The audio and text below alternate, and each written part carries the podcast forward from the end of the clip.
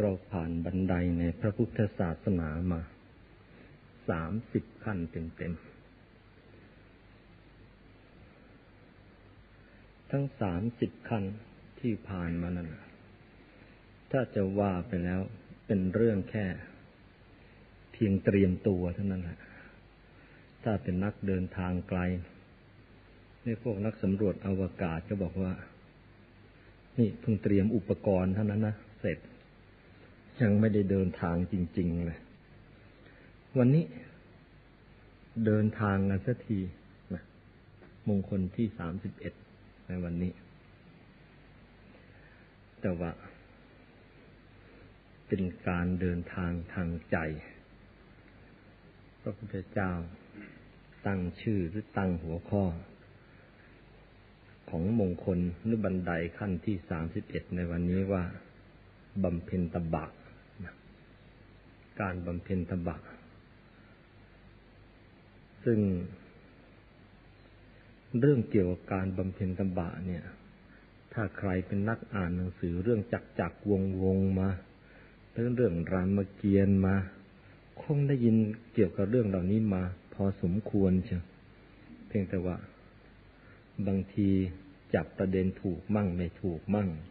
หรือบางทีก็ได้ยินคำหนึ่งใช้กันเรื่อย พอใครทำความดีอะไรแล้วก็ยังไม่ทันเสร็จเลย ไปทิ้งซะกลางคันคำนั้นคือคำว่า ตะบะแตกแล้วก่อนอื่น ก่อนจะพูดถึงการบำเพ็ญตะบะแล้วก็ ก็มีความจำเป็นต้องต้องเท้าความอีกหน่อยหนึ่งคือสามสิบมงคลแรกที่เราเรียนกันมานะ บางมงคลก็เป็นเรื่องของการป้องกันตัวเอง ไม่ให้ถลำไปในทางที่ชั่ว บางมงคลก็เป็นเรื่องของเตรียมปรับปรุงตัวเอง ให้ประพฤติไปในทางที่ดีและที่ว่าไม่ให้ถลำไปในทางที่ชั่ว เช่น ในมงคลที่หนึ่งห้ามคบคนผ่าน ไม่ให้ถลำไปในที่ชั่ว หรือในแง่ของการทำความดีก็ตั้งแต่เลี้ยงพ่อเลี้ยงแม่เรื่อยมา จนกระทั่งฝึกตัวเอง ให้เป็นคนมีความเคารพ เคารพเหตุเคารพผล เคารพคนที่มีคุณธรรมหรือจะพูดอีกทีหนึ่งอันนี้เท่ากับเป็นการฝึกอะไรเนี่ย ฝึกความเคารพเนี่ย แท้ที่จริงคุณธรรมเรื่องการความเคารพนี่ ก็เป็นการฝึกตัวเองให้ ไม่เป็นคนจับผิดคนอื่น มองโลกนี้จะได้สดใสขึ้น คนบางคนมองโลกนี้หดหู่เลยก็แล้วกันละ่ะ คือมองไปที่ใครนี่จ้องจับผิดชาวบ้าน คนโน้นก็ไม่ดี คนนี้ก็ไม่ดี มองรอบตัวไม่มีใครดีบางทีแม้แต่พ่อมันมันยังว่าไม่ดีเลย เอ๊มองไปมองมาแล้วใครว่าดี เห็นถ้ายังมีอยู่คนเดียวนะนะ ถ้าเราเองนี่คนมันเป็นอย่างนี้เพราะขาดคุณธรรมความเคารพความก็ไปกันใหญ่ เราได้ปลูกฝังคุณธรรมต่าง ๆมา ในทั้งในแง่การเสริมสร้างคุณธรรมให้เกิดขึ้น แล้วก็การป้องกันตัวเองไม่ให้เสื่อม เช่นไม่ให้วางตนเป็นคนยะโสโอหัง ในมงคลที่ต่อจากความเคารพนะที่นี้ ถ้าเราจะจับสังเกตนิดนึ่งจากสามสิบมงคลที่ผ่านมา เราก็จะพบว่า ไอ้นิสัยไม่ดีในตัวเราเนี่ย ความหรือความประพฤติไอ้ที่ไม่ดีในตัวเราเนี่ยเออสาเหตุมันมาจากอะไรเหรอไอ้นิสัยไม่ดีความคิดไม่ดีความประพฤติไม่ดีต่าง ๆ นานา เนี่ยมันอะไรกันนี่ มันเป็นตัวเหตุ ถ้าเราจะสรุป ก็บอกว่า เออ กิเลสที่มันอยู่ในใจของเรานั่นแหละ มันทำให้เราเป็นไปได้ต่าง ๆ นานาอย่างนั้น พอพูดถึงกิเลสเข้า ก็เลยต้องทำความเข้าใจอีกครั้งหนึ่ง ก่อนที่จะก้าวเข้าสู่การบำเพ็ญตบะ เพราะการบำเพ็ญตบะเนี่ย เป็นเรื่องของการเผากิเลสโดยเฉพาะเลย ทีนี้กิเลสเนี่ยคืออะไร ถ้าบางคนมาฟังมามั่ง มาวัดมั่ง ไม่มามั่ง บางบางคนจะขาดห่วงขาดตอนไป จะสรุปความซะตอนนี้ก่อน เอาไว้อย่างนี้ คนเราเนี่ย ที่ประกอบเป็นคนที่มันมานั่งกันอยู่บนศาลาเนี่ยนะ ถ้าจะแยกองค์ประกอบแล้วก็ได้เป็นสองส่วนใหญ่ ๆ ส่วนแรกคือร่างกายของเรา ส่วนที่สองคือใจของเรา นี่มันเป็นสองส่วนอย่างนี้ไอ้กายของเราเนี่ย ภาษาพระเขาใช้คำว่า รูปะนั่นรูปมาแหละไอ้กายของเราเนี่ย มันมีหน้าที่ถ้าว่าไปแล้วเราก็ มันมีหน้าที่ทำตามที่ใจสั่ง พูดง่ายๆพอเกิดมาปั๊บเป็นตัวเป็นตนเราก็มีคนใช้ คือใจมันเป็นเหมือนอย่างกับนาย กายมันเป็นเหมือนอย่างกับคนใช้ คอยรับใช้ใจ ทีนี้กายของเราเนี่ยไอตอนมันแข็งแรงดีก็แล้วไป แต่ว่า กายของเราแม้จะบำรุงยังไงอย่างดีก็ตาม มันก็มีวันป่วยวันไข้เหมือนกัน เพราะกายมันป่วยมันไข้เข้า เรียวแรงมันก็ถอยลง ความเจ็บความปวดความร้อนความหนาวเกินเหตุมันเกิดขึ้นมาทีเดียวละเนี่ยนั่นร่างกาย เป็นอย่างนั้นอะ ท่านร่างกายมันป่วยแล้วก็มันให้เจ็บปวดออดออดแอดแอดเข้ามันไป ใจก็เหมือนกัน ถึงเวลามันป่วยขึ้นมา พอใจมันป่วยขึ้นมา มันก็โกรธเชียวไอ้คนโกรธโกรธอย่านึกว่าเก่งนะแหมเราได้แสดงความโกรธเขาจะได้กลัวเราไม่คนมีปัญญาเขาเห็นเขาไอ้นี่มันโกรธนั่นนั่นมันป่วยแล้วแหละ ป่วยทางใจไอ้คนที่มันโลภก็ดี ไอ้คนที่ยกตนข่มท่านก็ดี ไปถึงไหนวางข้อเดินอาจอาจฆ่าเนี่ยแน่ อยากดัง อันนี้เป็นอาการป่วยทางใจทางนั้นเลยทางกาย เวลาป่วยก็มีเจ็บมีไข้มีปวดหัวตัวร้อน มีแสบแสบมีคันคันทางกายนะทางใจก็เหมือนกัน มันให้มีอาการวิปิตต่าง ๆ นานาไปละนะ ให้อยากได้ของคนอื่น อยากอออยากโลภของคนอื่นเขาเออ ให้ไปหลงรักคนโน้น ให้ไปหลงชังคนนี้ นี่คืออาการป่วยที่มันเกิดขึ้นกระจายทีนี้ เวลากายป่วยนะ่ะ มันเกิดจากอะไร ทางด้านการแพทย์ก็ค้นเจอละอ๋อ เวลาป่วยก็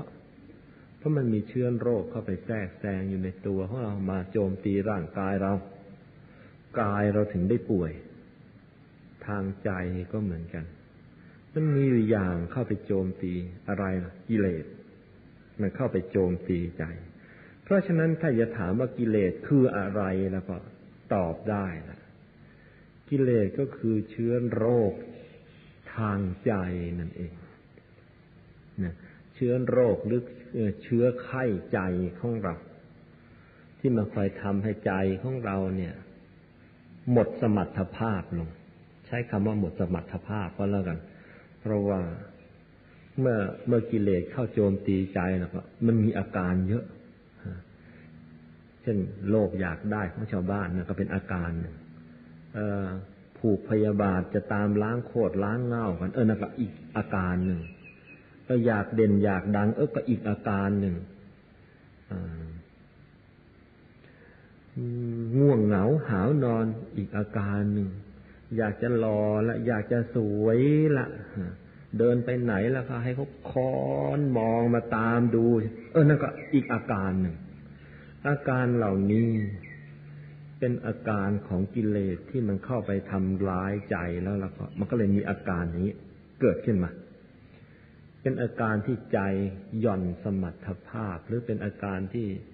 ใจมันทุดโทรม ท่านร่างกายทุดโทรมแล้วก็มันก็ผอมแห้งแรงน้อย มันปวดมันเจ็บมันคัน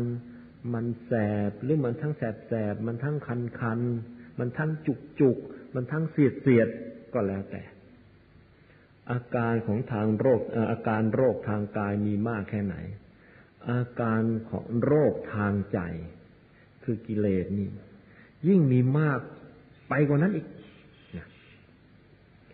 ตกลงเป็นอันว่าธรรมะที่เราเรียนกันมาตั้งแต่ต้นนะว่าที่จริงแล้วนะเป็นการป้องกันกิเลสไม่ให้มันโจมตีใจของเรา หรือเออเป็นเรื่องของการเรียนวิธีป้องกันรักษาใจไม่ใช่ไม่ให้ถูกกิเลสรบกวนนั่นเองทีนี้สิ่งที่ควรจะต้องสรุปให้ลงแล้วรู้ไว้ตั้งแต่ตอนนี้เลย เดี๋ยวจะเกิดความเข้าใจผิด เชื้อโรคเวลาโจมตีร่างโจมตีคนเนี่ย มันไปโจมตีที่ไหนอ๋อโจมตีที่ร่างกาย กิเลสเราเวลาโจมตีคน มันมาต่อยคางเราหรือเปล่า มันมาแล่เนื้อเถือหนังเราหรือเปล่า มันโจมตีใจ เพราะฉะนั้นถามว่ากิเลสอยู่ที่ไหน แล้วก็ก็บอกว่ากิเลสอยู่ที่ใจ กิเลสอยู่ที่ใจ ราะฉะนั้นเวลาจะปราบกิเลสแล้วก็ อย่าไปปราบตามตัวเลยไม่ได้หรอก ต้องไปปราบที่ใจ มีหลายลัทธิในศาสนาเออมีหลายลัทธิหลายศาสนาในโลกนี้ เข้าใจผิด คิดว่ากิเลสมันอยู่ที่ตัว ไม่ได้อยู่ที่ใจ เพราะฉะนั้นพอเกิดเป็นทุกข์เป็นร้อนขึ้นมา อืมอ๋อไอ้ที่มันทุกข์ร้อนเป็นเพราะอย่างนั้นอย่างนั้นงั้น ต้องไปล้างบาปเอาละสิ โดดลงแม่น้ำโครม จะไปล้างบาปจะไปล้างทุกข์มันล้างไม่ได้ เอาน้ำมาล้างกิเลสล้างไม่ได้แม้จะแต่งงานรู้นะ เจ้าบ่าวของเราเนี่ยมันเป็นคนขี้โมโหโทโส ไม่ค่อยเอาเหตุเอาผลหรอกแต่เราก็รักมันน่ะทำไงล่ะ อ๋อ เอาน้ำสังไปล้างมันไม่มีทางเลยลดน้ำสังกันกี่แท้งกี่แท้งมันก็ยัง มันก็ไอ้ไอ้ไอ้เจ้าโมโหโทโสอยู่นั่นแหละ การจับเงื่อนงำผิดผิดก็เลยทำให้เกิดลัทธิผิดผิดเกิดขึ้นมาในโลก อยากจะให้เจ้าสาวเราเป็นคนน่ารัก อยู่กันยั่งยืนกับเรา ก็เลยไปเอามงคลแฝดมา รู้จักมงคลแฝดไหมเอาสวมหัวเจ้าบ่าวด้วย สวมหัวเจ้าสาวด้วย มันจะได้ไม่ไม่เลิกร้างกันจะดูอยู่กันจนกระทั่งตาย เฮ้อไอ้เส้นได้ที่มาทำเป็นมงคล มันยังรู้เปื่อยรู้ขาดเลย แล้วมันจะมัดไอ้สองคนนี่มันอยู่ด้วยกันยังไง มัดไม่ได้ มัดมันก็ได้แต่มัดตัว ไอ้เส้นได้ มัดได้แต่ตัว มัดใจมันมัดไม่ได้ มัดไปมัดมา ไม่อยู่ประเดี๋ยวไอ้ตัวดีไปมีบ้านเล็กบ้านน้อยซะอีกแล้วนี่เป็นอย่างนี้เพราะหลงเข้าใจผิดว่ากิเลสอยู่ในกาย หลงเข้าใจว่ากิเลสอยู่ในกายไม่ใช่อยู่ในใจ เพราะฉะนั้นจึงมีลัทธิผิดผิดเกิดขึ้นมาในโลกนี้เยอะแยะ จะล้างบาปก็เอาน้ำมาล้าง จะให้รักกันยืด เอาเอาเชือกมาผูก เฮ้อตายเปล่าแล้วพ่อเอ้ยแม่เอ้ย นี่มันเป็นอย่างนี้แต่นี้สำหรับในพระพุทธศาสนา พระพุทธเจ้าบอกชัดแล้วว่านี่นะเธอ กิเลสมันอยู่ในใจ เมื่อไปทำอะไรตามอำนาจกิเลสแล้วก็จะเกิดบาปขึ้นมา ไอ้บาปก็อยู่ในใจอีกแหละ ทั้งกิเลสทั้งบาป เอาน้ำล้างก็ไม่ออก ความดีไอ้ความบริสุทธิ์ของใจเกิดขึ้นอยู่กับใจ เมื่อทำอะไรด้วยความบริสุทธิ์ใจเกิดบุญขึ้นมา ไอ้บุญนั้นก็อยู่ในใจใครจะเอาน้ำมาล้างบุญของเราทิ้งไม่ได้ จะมาเอาแสงอะไรมาเฉิงมาฉายให้บุญเราละลายไม่ได้ ตาวงตาวอมาทำอะไรทำไม่ได้ทั้งนั้นอะ ใจของเราใสเป็นแก้วเราทำอะไรเราไม่ได้ นี่เป็นอย่างนี้โลกนี้จะรบกันอีกเท่าไรเท่าไรจะเป็นจะตายมันอีกครั้ง สงครามล้างโลกล้างโลกมาเกิดขึ้นยังไงก็ตาม ล้างบุญในใจเราไม่ได้ บุญอยู่ในใจ บาปอยู่ในใจธรรมะอยู่ในใจ กิเลสอยู่ในใจ ที่นี้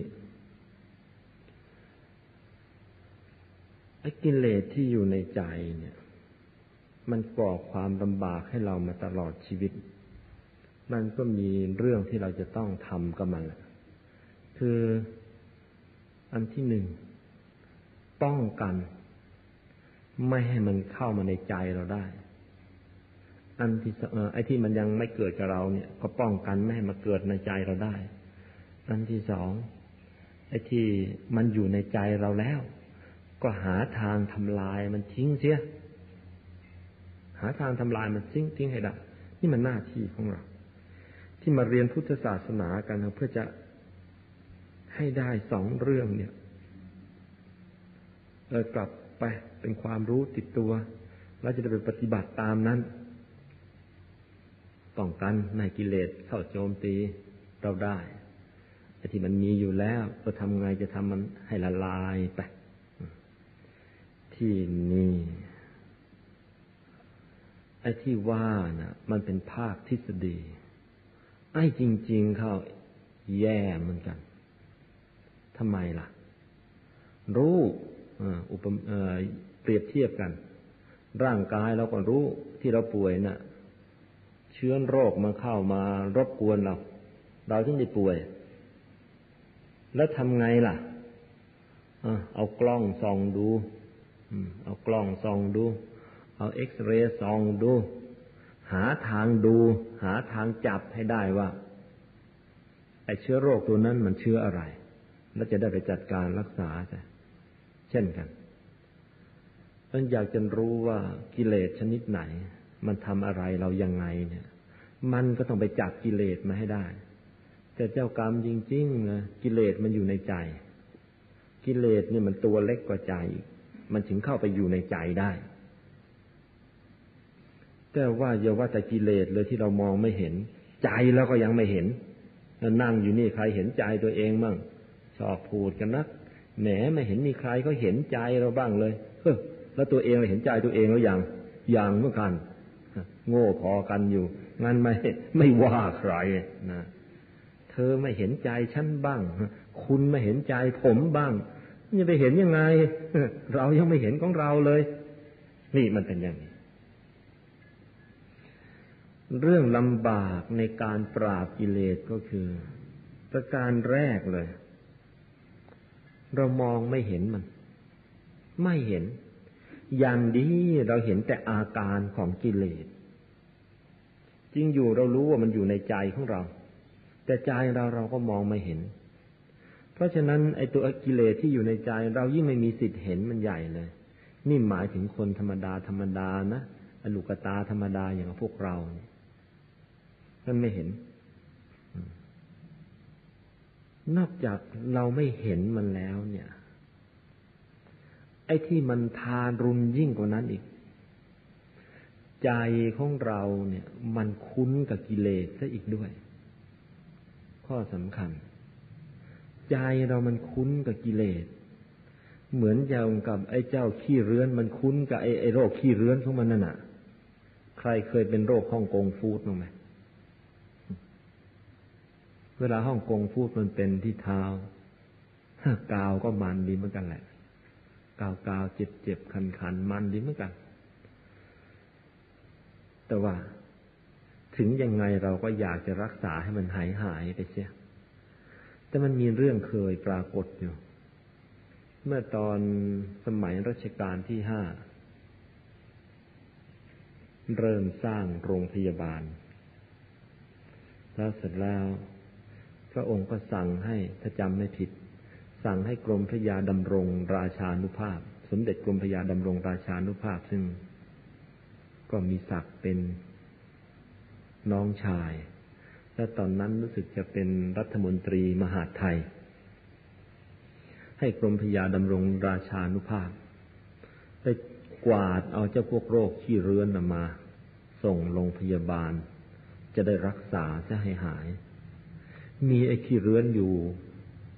หลายคนเหมือนกัน ร้องห่มร้องไห้เขาจะถูกไปรักษาครับ มันบอกว่า นี่ ถ้ามันรักษาโรคขี้เรื้อนหายแล้วเนี่ย แล้วมันจะเอาเหตุผลอะไรไปอ้างชาวบ้านล่ะ ที่จะไปขอทานเขาเนี่ย ใครเขาจะสงสารแล้วเนี่ย เสียดายโรคขี้เรื้อนซะอีกแล้วนี่พอรักษาหายเสร็จแล้วมือดีเท้าดีมันก็ต้องทำมาหากินทีโถเราไม่อยากทำมาหากินเลย แล้วทำไงอะหนีส่งโรงพยาบาลมีพอ พทย์เผลอพยาบาลเผลอไอ้เจ้าขี้เรื้อนพวกนี้ หนี หนีหัวซุกหัวซุนเลยกลัวโรคขี้เรื้อนจะหาย มันคุ้นกับโรคขี้เรื้อนมาตั้งแต่เกิด เนี่ยมันเป็นอย่างนั้น ที่นี่เราเองก็เหมือนกัน เราคุ้น เราคุ้นกับกิเลส จนบางทีไม่รู้หรอกว่ามันเป็นกิเลสพอใครเข้ามาทำให้เราขัดใจขึ้น เราไม่ถูกใจแล้วก็โกรธแล้วก็ยั่วผงผางไปเลย แล้วเราก็ภูมิใจ เออ มันต้องแสดงให้มันรู้ซะมั่ง ให้มันรู้ซะมั่ง ไม่งั้นน้อยแน่ไม่เกรงใจเราเลย ภูมิใจในความมีกิเลสของตัวเอง นี่เป็นอย่างนี้พอโดนเขาโกง เออหมวดนี้โดนเจ้าโกงไม่เป็นไร วันหลังไปโกงเขาบ้าง โกงให้ยิ่งกว่านั้นอีกสิบเท่ายี่สิบเท่าเลย เขาจะได้เห็นฝีมือเรา เห็นว่าไงว่าเราก็มีไอเชื้อขี้เรื้อนอยู่ในใจเยอะเหมือนกัน เราคุ้นกับกิเลสเอามากมากมากจนกระทั่งพระพุทธเจ้าตรัสว่าอย่างนี้ ว่ามนุษย์เราเนี่ยหรือใจของเราเนี่ย มันคุ้นกับกิเลสเหมือนอะไร เหมือนปลาคุ้นกับน้ำปลามันคุ้นกับน้ำ ขาดน้ำแล้วมันจะตายซะให้ได้ปลา เพราะฉะนั้นใครจับปลาเนี่ย โยนขึ้นมาบนบก มันต้องดิ้นสุดชีวิตแต่มันจะต้องกลับลงไปในน้ำให้ได้ ปลามันคุ้นกับน้ำคนมันก็คุ้นกับกิเลสไอ้ขี้เมา มันติดเหล้าซะแล้ว ไปดึงขวดเหล้ามันออกไปเถอะ มันตามฆ่าเลยนะอุ้ยไม่ได้ไม่ได้ไม่ได้ไอ้นี่ ไอ้ขวดเหล้านี่ขวดเป็นกล่องดวงใจของฉันเชียวนะมันไม่ยอมหรอก ใจคุ้นกับกิเลสเหมือนอย่างกับปลาคุ้นกับน้ำเราคุ้นกับความขี้เกียจเหมือนปลาคุ้นน้ำเป็นไงนะรู้นะไอ้ขี้เกียจนี่ไม่ดี เพราะฉะนั้นจะต้องตื่นเช้าตีสี่ครึ่งปลุกนาฬิตั้งนาฬิกาปลุกพอตีสี่ครึ่งกรีง กิเลสมันคุ้นกับใจเหมือนปลาคุ้นกับน้ำก็ปิดแกลกแล้วเราก็นอนต่อ ใจเราคุ้นกับกิเลสอย่างนั้นปิดแกลกแล้วเราก็นอนต่อ เป็นอย่างนี้มาตั้งแต่เล็กจนโต สงสัยตายจากกันไปก็ไม่รู้ไอ้โรคนี้จะหายหรือเปล่า นี่เป็นอย่างนี้ ใจคุณกับกิเลสเหมือนปลาคุณกับน้ำ ความลำบากประการแรกนะในการปราบกิเลสหนึ่งเรามองไม่เห็นมัน อันที่สอง แล้วมันกับเรานี่ มันคุ้นกันอย่างกับปลาคุ้นกับน้ำแล้วอันที่สาม ถ้าพระพุทธเจ้ายังไม่บังเกิดขึ้น ไม่รู้จะหาวิธีที่เหมาะสมอันไหนนะไปจัดการกับกิเลส ไม่รู้จะทำยังไง คือบางศาสนา บางลัทธิเขารู้นะว่ากิเลสอยู่ในใจ แล้วกิเลสมันก็คุ้นกับใจมากเลยเขาก็รู้ แต่เขาก็จนใจว่าไม่รู้จะไปหาวิธีที่เหมาะสมยังไง มาปราบมัน ไอ้โรคขี้เกียจในตัวเราเนี่ยทำยังไงจะปราบมันให้หมดไอ้ที่เราไปหลงรักเขาเนี่ยหัวปากหัวปามดูที่เขาก็มีภรรยาแล้วเขาก็มีสามีแล้วเนี่ย ก็ยังไปหลงรักเขาถอนตัวไม่ขึ้น จะทำยังไงทำไมจึงต้องเป็นเราคร่ำครวญอยู่นั่นทำไมจึงต้องเป็นเราทำไมจึงต้องเป็นเรา แก้ไม่ตก หาวิธีไม่ได้ พระพุทธเจ้ามีวิธี วิธีนั้นอะไรบำเพ็ญตบะ วันนี้เราจึงต้องมาเรียนกันแล้วนโยบาย หรือถ้าพูดภาษาปัจจุบันนี่ก็เราต้องเรียกว่าปรัชญามั้งนะ ปรัชญาในการไม่ใช่ปรัชญา ต้องเรียกว่า หลักการดีกว่า หลักการในการทำลายในในการปราบกิเลสเนี่ยพระพุทธเจ้าใช้หลักการที่แพทย์เราใช้กันหรือชาวบ้านก็รู้จัก ถ้าโดนหนามยอกเมื่อไรเราก็เอาหนามบ่งเมื่อนั้นนะ ไอ้หนามลักษณะมันแหลมแหลมเล็กเล็กเรียวเรียวทิ่มเข้าไปในเนื้อเราเจ็บนัก ทิ่มไม่ทิ่มปลาบางทีหักคาอยู่นั้น เอ้าก็ไม่ออก เอามือไปหยิบก็ไม่ไหว มันหนามมันทิ่มหนามมันมันยอกมันตำเอาทำไงล่ะ ก็ต้องเอาหนามอีกนั่นแหละ มาบ่งมันเอาหนามแหลมๆมมาบ่งมันหาหนามแหลมๆไม่ได้เอาเข็มมาแหละลักษณะเหมือนหนาม เอามาบ่งโบราณจึงเรียกว่าหนามยอกก็เอาหนามบ่งเช่นกัน กิเลสมันเกิดกระจายพอมันเกิดขึ้นแล้วเนี่ย มันทำให้ใจเร่าร้อน นี่ลักษณะของกิเลสเลยเกิดขึ้นในใจแล้วทำให้เร่าร้อนพูดง่าย ๆ กิเลสมันเผาใจนั่นเอง เรานี่ตั้งแต่เล็กจนโตนี่ กิเลสมันเผาใจให้ร้อนอยู่ตลอดเวลา เด็กโดนกิเลสเผาใจก็ร้องแง่แง่นั่นร้องไห้ ผู้ใหญ่ก็โฮโฮนั่นนะกิเลสเผาใจ ไอ้ที่มีอาการไม่สุขไม่สบายทั้งหลายแหละก็เกิดจากอาการที่เกิดจากสาเหตุที่ว่าเออกิเลสมันเผาใจให้ร้อน พอร้อนแล้วมีอาการต่าง ๆ อย่างที่ว่ามาแล้วเมื่อกี้นี้ เมื่อกิเลสมันเผาใจ พระพุทธเจ้าก็ใช้หลักการ หนามยอกเอาหนามบ่ง ก็เอาไฟมาเผากิเลสอีกทีนึงเอาไฟมาเผากิเลสอีกทีนึงไอการที่เอาไฟมาเผากิเลสนี่นะเนื่องจากกิเลสมันอยู่ในใจ จึงต้องเอาไฟไปเผาในใจ แต่ไฟชนิดนั้นไม่ใช่ไฟที่ลุกฮือฮือ ขืนเอาไฟที่ลุกฮือฮือมาเผาเผาได้แต่ตัว ไอ้ตัวร้องโวยเลย แต่กิเลสไม่เป็นไร ทีนี้มันต้องเอาตัวก็ไม่ไม่ไม่เดือดร้อน แต่ว่าเอาเอาไฟชนิดนั้นอะไปเผากิเลสในใจได้ วิธีนั้นคือวิธีบำเพ็ญตบะนะวิธีบำเพ็ญตบะ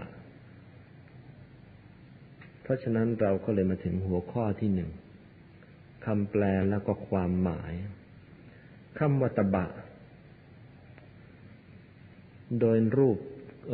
ภาษาแล้ว โดยคำแปลแล้ว ตบะ แปลว่าทำให้ร้อนนี่คำวัตบะเป็นภาษาอินเดียเขาเป็นภาษาอินเดียโบราณ มันแปลว่าทำให้ร้อน มันหมายรวมตั้งแต่เผาก็ได้ ปิ้งก็ได้ ย่างก็ได้ อบก็ได้ ผิงก็ได้ คั่วก็ได้ อะไรก็ตามทำให้มันร้อนขึ้นมาแล้วครับแขกเขาบอกตะบะตะบะ ที่นี้หลักธรรมในพุทธศาสนานี้ในความหมายของการบำเพ็ญตบะ ก็คือการทำให้กิเลสหรือให้ความชั่วในใจของเราเนี่ย มันเกิดความเร่าร้อน แล้วมันเลยสลัดหลุดออกไปจากใจของเรามันไม่ยอมอยู่บำเพ็ญตบะคือการทำให้กิเลสมันร้อนตัว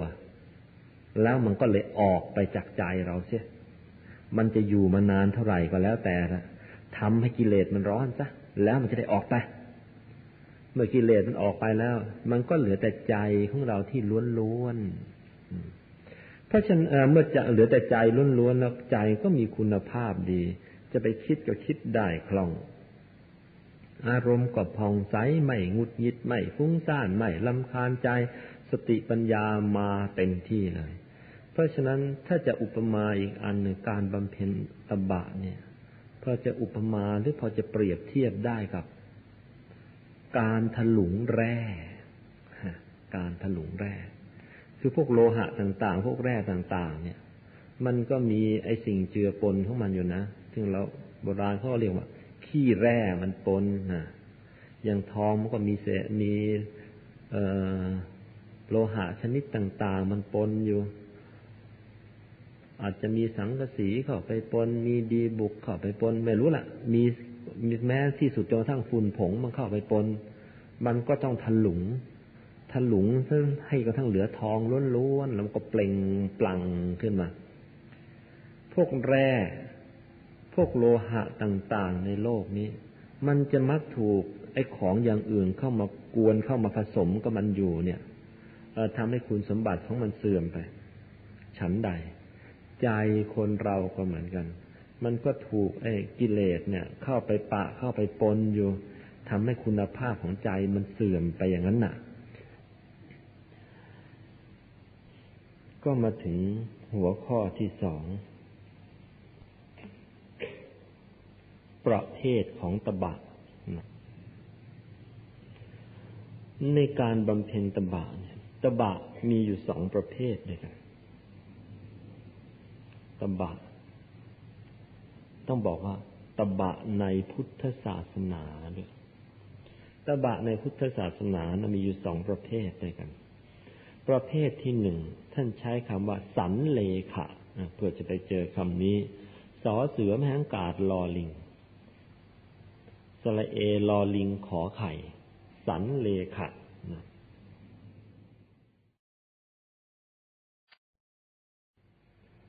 สันเลขะนะประเภทสันเลขะเนี่ยสันเลขะแปลว่าค่อยๆขัดเกลากันไป หมายถึงการปฏิบัติธรรมแต่ละข้อละข้อนั่นแหละ หมายถึงการปฏิบัติธรรมแต่ละข้อแต่ละข้อที่กล่าวไว้ในพุทธศาสนานะ่ะ ปฏิบัติแบบชนิดค่อยเป็นค่อยไป เช่นเป็นต้นว่า รู้ตัวว่าเรานี่มันเป็นคนโลภจัด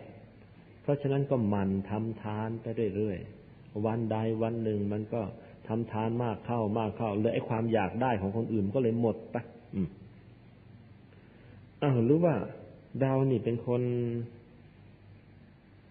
ขี้โมโหเออขี้โทเออเจ้าโทสะหรือเปล่าไหมเออ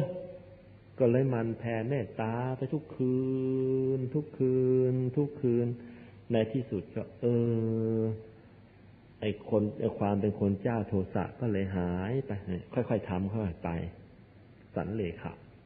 เรื่องเราเนี่ยมันเจ้าชู้นะ เห็นใครแล้วมันสวยไปทั้งเมืองเลยทำไงล่ะไปก็ไปถือถือศีลแปดซะมื้อเย็นก็อดกินนะตัดกำลังกามไปหน่อย ตัดสเสบียงกามไปหน่อยละเขียนคิ้วทาปากหรือว่าน้ำมันใส่ผมแล้วก็ห้ามอืมโดนตัดสเสบียงไปซะอีกแล้ว เพชรนินจินดาหรือก็ไม่ให้ประดับประดาแล้วเออถูกตัดสเสบียงไปเรื่อยๆเออริเจ้าชู้ชักเพลาลงเนี่ยมันค่อยๆขัดไปหรือว่าเราเนี่ยเป็นคนขี้หลงขี้ลืม เพราะฉะนั้นก็มันฝึกสติไปเรื่อยๆอีกหน่อยมันคงดีเองนะอย่างนี้เรียกว่าสันเลขาแล้วช่วยทำความเข้าใจไว้ด้วยว่า ธรรมะที่มีกล่าวไว้ทั้งหมดในพระไตรปิฎกนะธรรมะทั้งแปดหมื่นสี่พันข้อกล่าวไว้ในพระไตรปิฎกในพุทธศาสนาเนี่ยล้วนเป็นธรรมะประเภท สันเลขะทางนั้น ทีนี้ มีธรรมะอยู่อีกหมวดหนึ่งนะมีธรรมะอีกหมวดหนึ่งเป็นธรรมะหมวดยกเว้น ที่เรียกว่า ทุดง ทุดง เป็นการบำเพ็ญตบะชนิด ต้องบอกว่าศัพท์ปัจจุบันบอกว่าเฉียบขาดเลยใช่ไหมมาดเฉียบขาดนั่นแลทุดงเป็นการบำเพ็ญตบะชนิดเฉียบพลัน หรือกำจัดกิเลสได้แบบชนิดรุนแรง เป็นการปฏิวัติอุปนิสัยได้ดีเยี่ยมเลยมันมีอยู่สองประเภทด้วยกัน ประเภทหนึ่งค่อยเป็นค่อยไป ค่อยขัด ค่อยกล่าวกันไป ได้แก่ธรรมะทั้งหมดที่กล่าวไว้ในพระไตรปิฎกนั่นแหละอันที่สองประเภทหักโหม หักโหม เอากันหนักหนักรุนแรงเลยละคือการบำเพ็ญตบะชนิดที่เรียกกันว่า ทุดง ที่นี้ทุดงเนี่ยที่ว่ากันมาพระอยู่ทุดง ธรรมทายาทอยู่ทุดง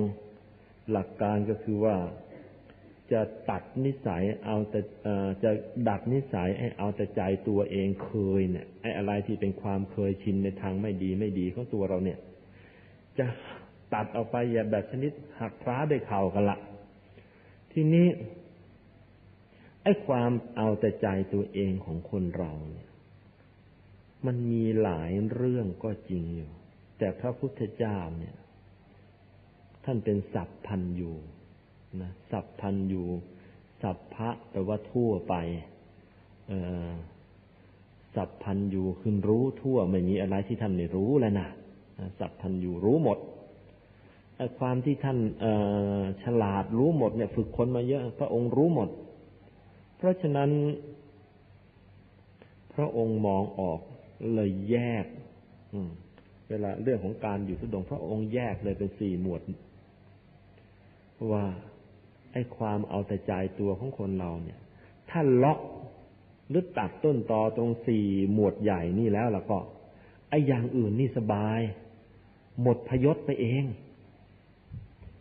หมวดแรกคือเรื่องความตามใจตัวเองในเรื่องการแต่งเนื้อแต่งตัว ที่กล่าวไว้ในพระไตรปิฎกเนี่ย พระองค์มุ่ง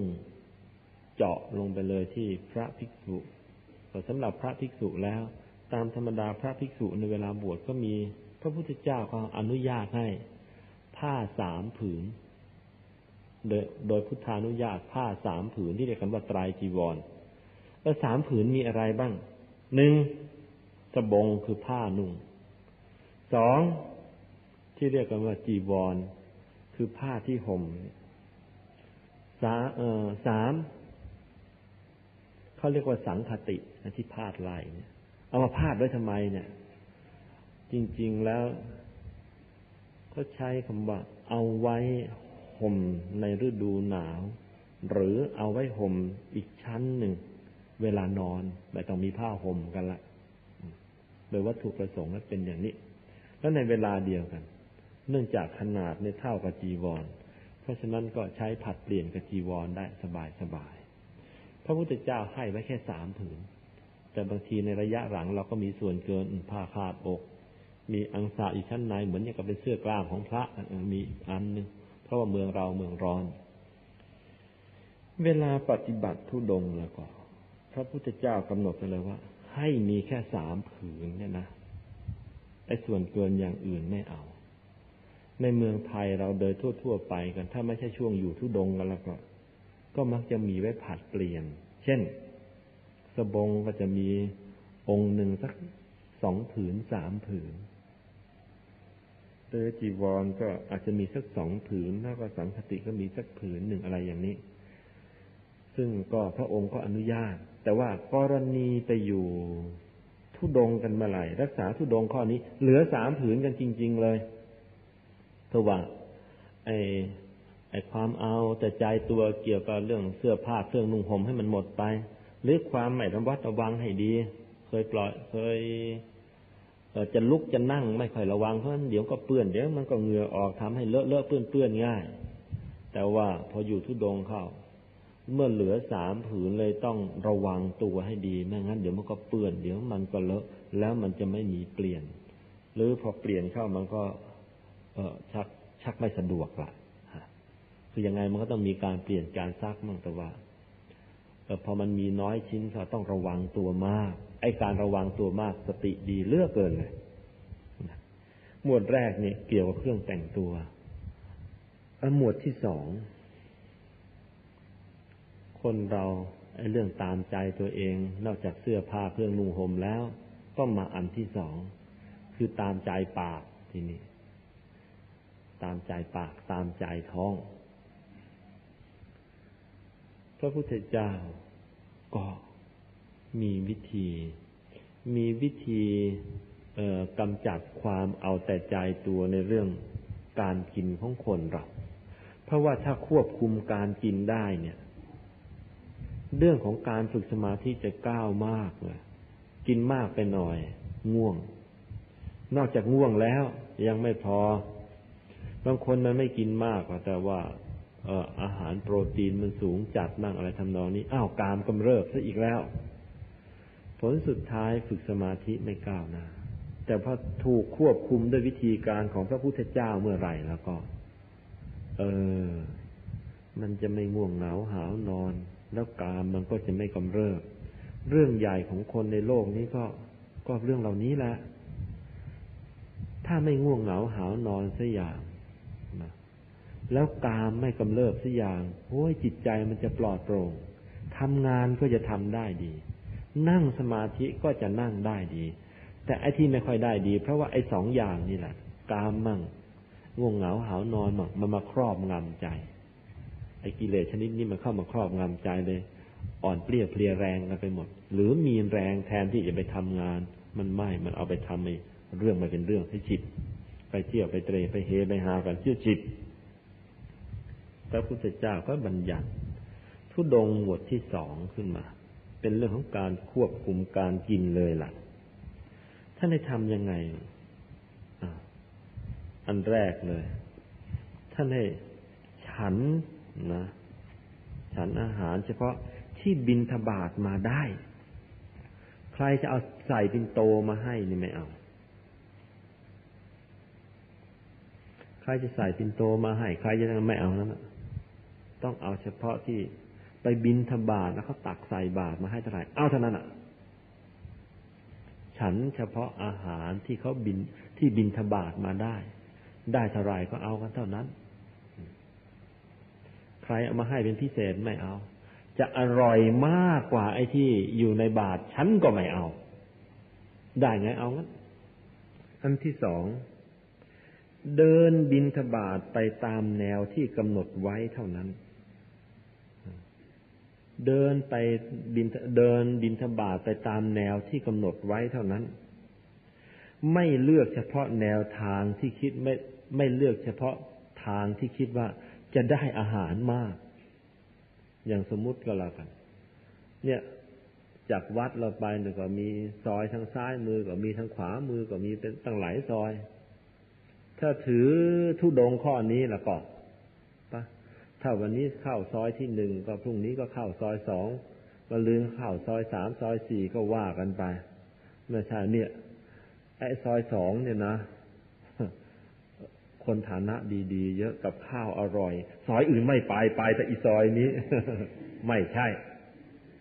ก็ไล่กันไป อดก็อดช่วยไม่ได้ นี่พระพุทธเจ้าให้เอาไว้ไม่ให้ตามใจปาก คนเราเนี่ย มันแปลก ยิ่งโดยเฉพาะมาเป็นพระภิกษุเป็นนักบวชเนี่ย ก็มือหนึ่งวันมันมีแค่สองมือ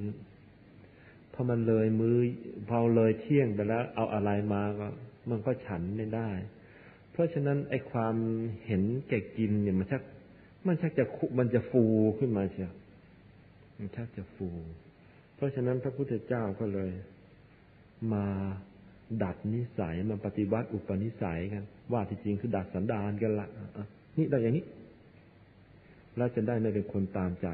ตัวเอง อันที่สี่อันที่สามหนักข้อเข้าไปอีกหน่อย ฉันหนเดียว วันมื้อเดียว จะเอามื้อเช้าก็ได้มื้อเพลงวันฉันมื้อเดียวแล้วเลิกกัน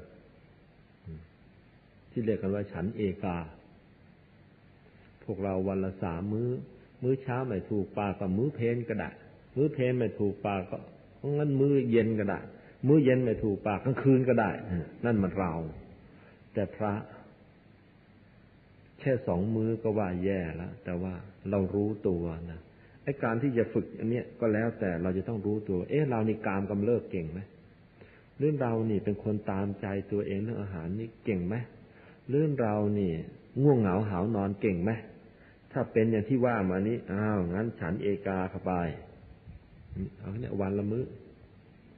แล้วคำว่าฉันเอกาฉันเออที่ฉันวันละมื้อเนี่ย ไม่ใช่ว่าแหมอย่างพวกเราบางคน วันนี้จะหันจะถือศีลแปดมีแค่สองมื้อเท่านั้นเองฝราะฉะนั้นมื้อเพนที่จะกินให้พุงพลิกเลย แล้วมีหน้าบอกคุยฉันถือศีลแปดไอ้อย่างนี้ก็ไม่ได้ความใช้ไม่ได้ มื้อเพนว่าถ้าพุงพลิกมันก็ มันก็ไอ้สามมื้อก็ไอ้พอกันนั่นแหละ ตามธรรมดามีมีมื้อมื้อกลางวันเด้อแล้วก็มื้อเย็นเด้อรวมสองมื้อก็สี่จาน แต่เย็นนี้วันนี้เราไม่มีมื้อเย็น เพราะฉะนั้นมื้อเพนก็รวบซะสี่จาน เฮ้ยมันก็ไอ้มันก็ไม่ได้ถืออยู่นั่นแหละ เอาว่า เออ เคยปกติยังไงก็ว่ากันไปอย่างนั้นเพราะตัวเองมาฉันเหลือมื้อเดียวก็ปกติมื้อเดียวไอ้ไอ้มื้อหนึ่งของเราเท่าไหร่ไอ้มื้อเดียวก็เอาเท่านั้นแหละคือ อีกสี่ห้าคำจะอิ่มแล้วก็หยุดซะมีหลักไว้ด้วว่าไอ้ที่ว่าฉันมื้อเดียวเนี่ย อีกสี่ห้าคำจะอิ่มหยุดจะไม่ใช่ฉันตุนนะตุนไม่เอาพวกลิง เวลามันได้อาหารอะไรมาเงี้ยได้ของกินมา มันรีบใส่ใส่ใส่ใส่ใส่ปาก ใส่ปากเต็มแล้วก็เอาดานถ้าแก้มตุยสองข้างอพอว่างไม่มีใครแล้ว คายมันแล้วก็มาเคี้ยวทีละอันละอัน ไม่ใช่ ไม่เอา หรือพวกควายเจออะไรรีบกินกินกินกิน พอตกบ่ายไม่มีอะไรดี แดดล่มลมตกดี เป็นนอนอยู่ใต้ต้นไม้แล้วก็สำลอกออกมามาเคี้ยวเอื้อง ไม่เอา นักบวชนักปฏิบัติธรรมไม่ใช่ควายเคี้ยวเอื้องไม่ได้นะไม่ใช่ลิง ตุนแก้มตุยไม่ได้ ทีนี้ นะอันที่สี่อันที่สามฉันเอกา อันที่สี่ฉันสำรวมฉันสำรวม พวกฉันสำรวมนี่เหมาะกับพวกไหน พวกที่ เออชอบเลือกอาหารน่ะอุ้ยอันนั้นก็ไม่อร่อยไอ้นี่ก็ไม่อร่อย ไม่รู้จะกินวิเศษอะไรกันไอ้นนก็ไม่ดีไอ้นี่ก็ไม่ดีต้องเอาชุดห้องเต้จะกิน อุ้งตีนหมีเฮ้อเกินไป ท่านเลยไล่บางงั้นมาฉันสำรวมไป ฉันสำรวมเป็นไงล่ะ คือได้อะไรมาก็เทรวมกันไปเลยอยู่ใน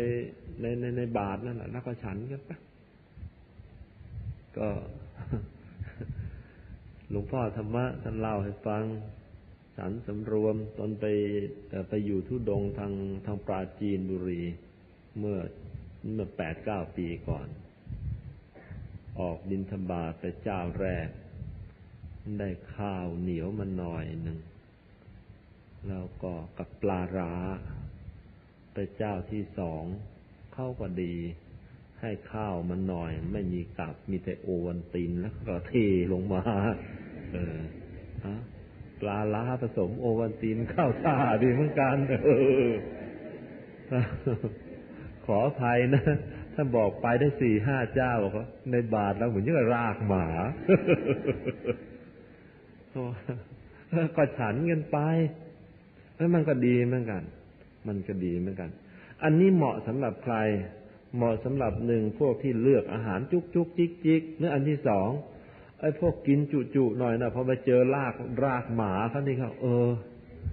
เมื่อก่อนนี้อีกสี่ห้าคำจะอิ่มแล้วบอกให้หยุดมันหยุดไม่ลง อีงวดนี้ อีกเจ็ดแปดคำจะอิ่มก็เลยอิ่มแล้วไม่เอาแล้ว มันเหมือนรากหมาอพ อเป็นอย่างนี้ก็ไอ้ที่นั่งสับประงกงึกงึก เออ หายกันไป นี่เป็นอย่างนี้ไอ้ที่กามกำเริบ หายกันไป อันที่ห้าเมื่อลงมือฉันแล้วเมื่อลงมือฉันแล้ว ไม่รับประเคนอีก เมื่อลงมือฉันแล้ว ไม่รับประเคนอีก ใครจะเอามาให้อีกไม่เอาละลงมือแล้ว ประเภทที่สามติดเครื่องออติดไอ้เรื่องที่อยู่อาศัยนะ ติดที่อยู่อาศัย พระพุทธเจ้าก็กำหนดมาเลยปะถึงเวลาฝึกอบรมนั่น ไปอยู่แต่ในละแวกป่า ไม่เข้าไปในหมู่บ้านตักกฎกันอยู่ในป่านะอย่าเข้าหมู่บ้านนะ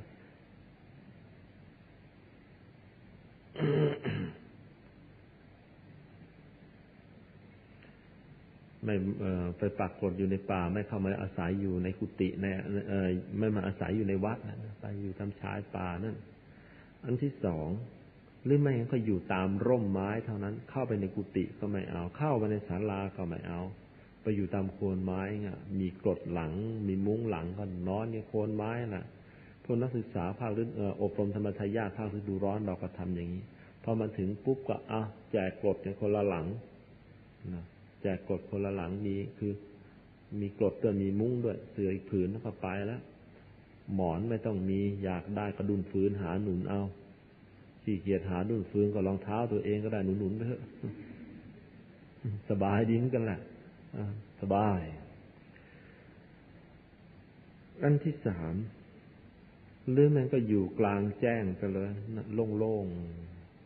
ใครง่วงเหงาหาวนอนนักนั่นแหละอยู่โล่งๆนะดีจะไปอยู่โคนไม้ โดนลมโยกบ้างโดนแดดส่องบ้างโดนยุงกัดบ้างตาสว่าง นั่งสมาธิดี อันที่สี่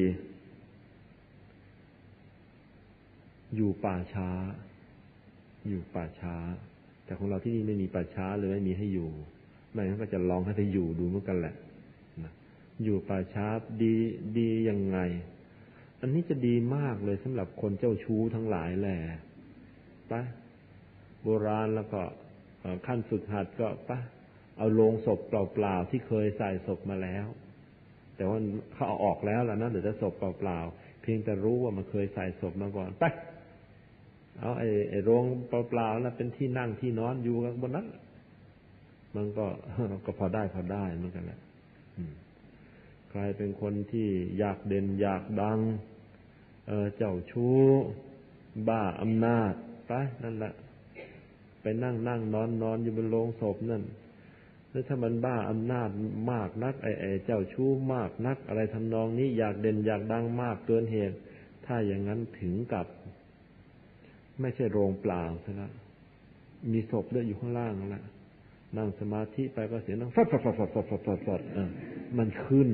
มันขึ้นมา หรือไม่งั้นไอ้ไอ้ที่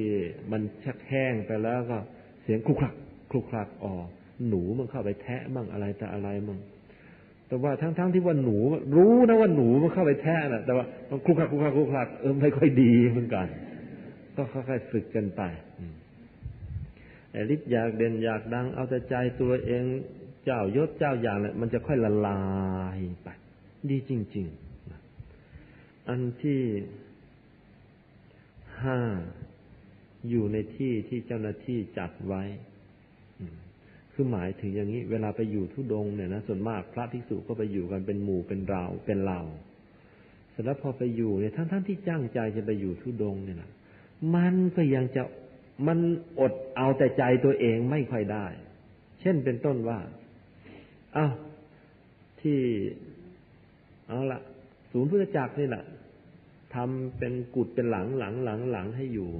สำสำหรับมาอยู่ทุดง แต่ว่าแต่ละหลังเนี่ย จะให้มันดีเหมือนกันไม่ได้ เช่นว่า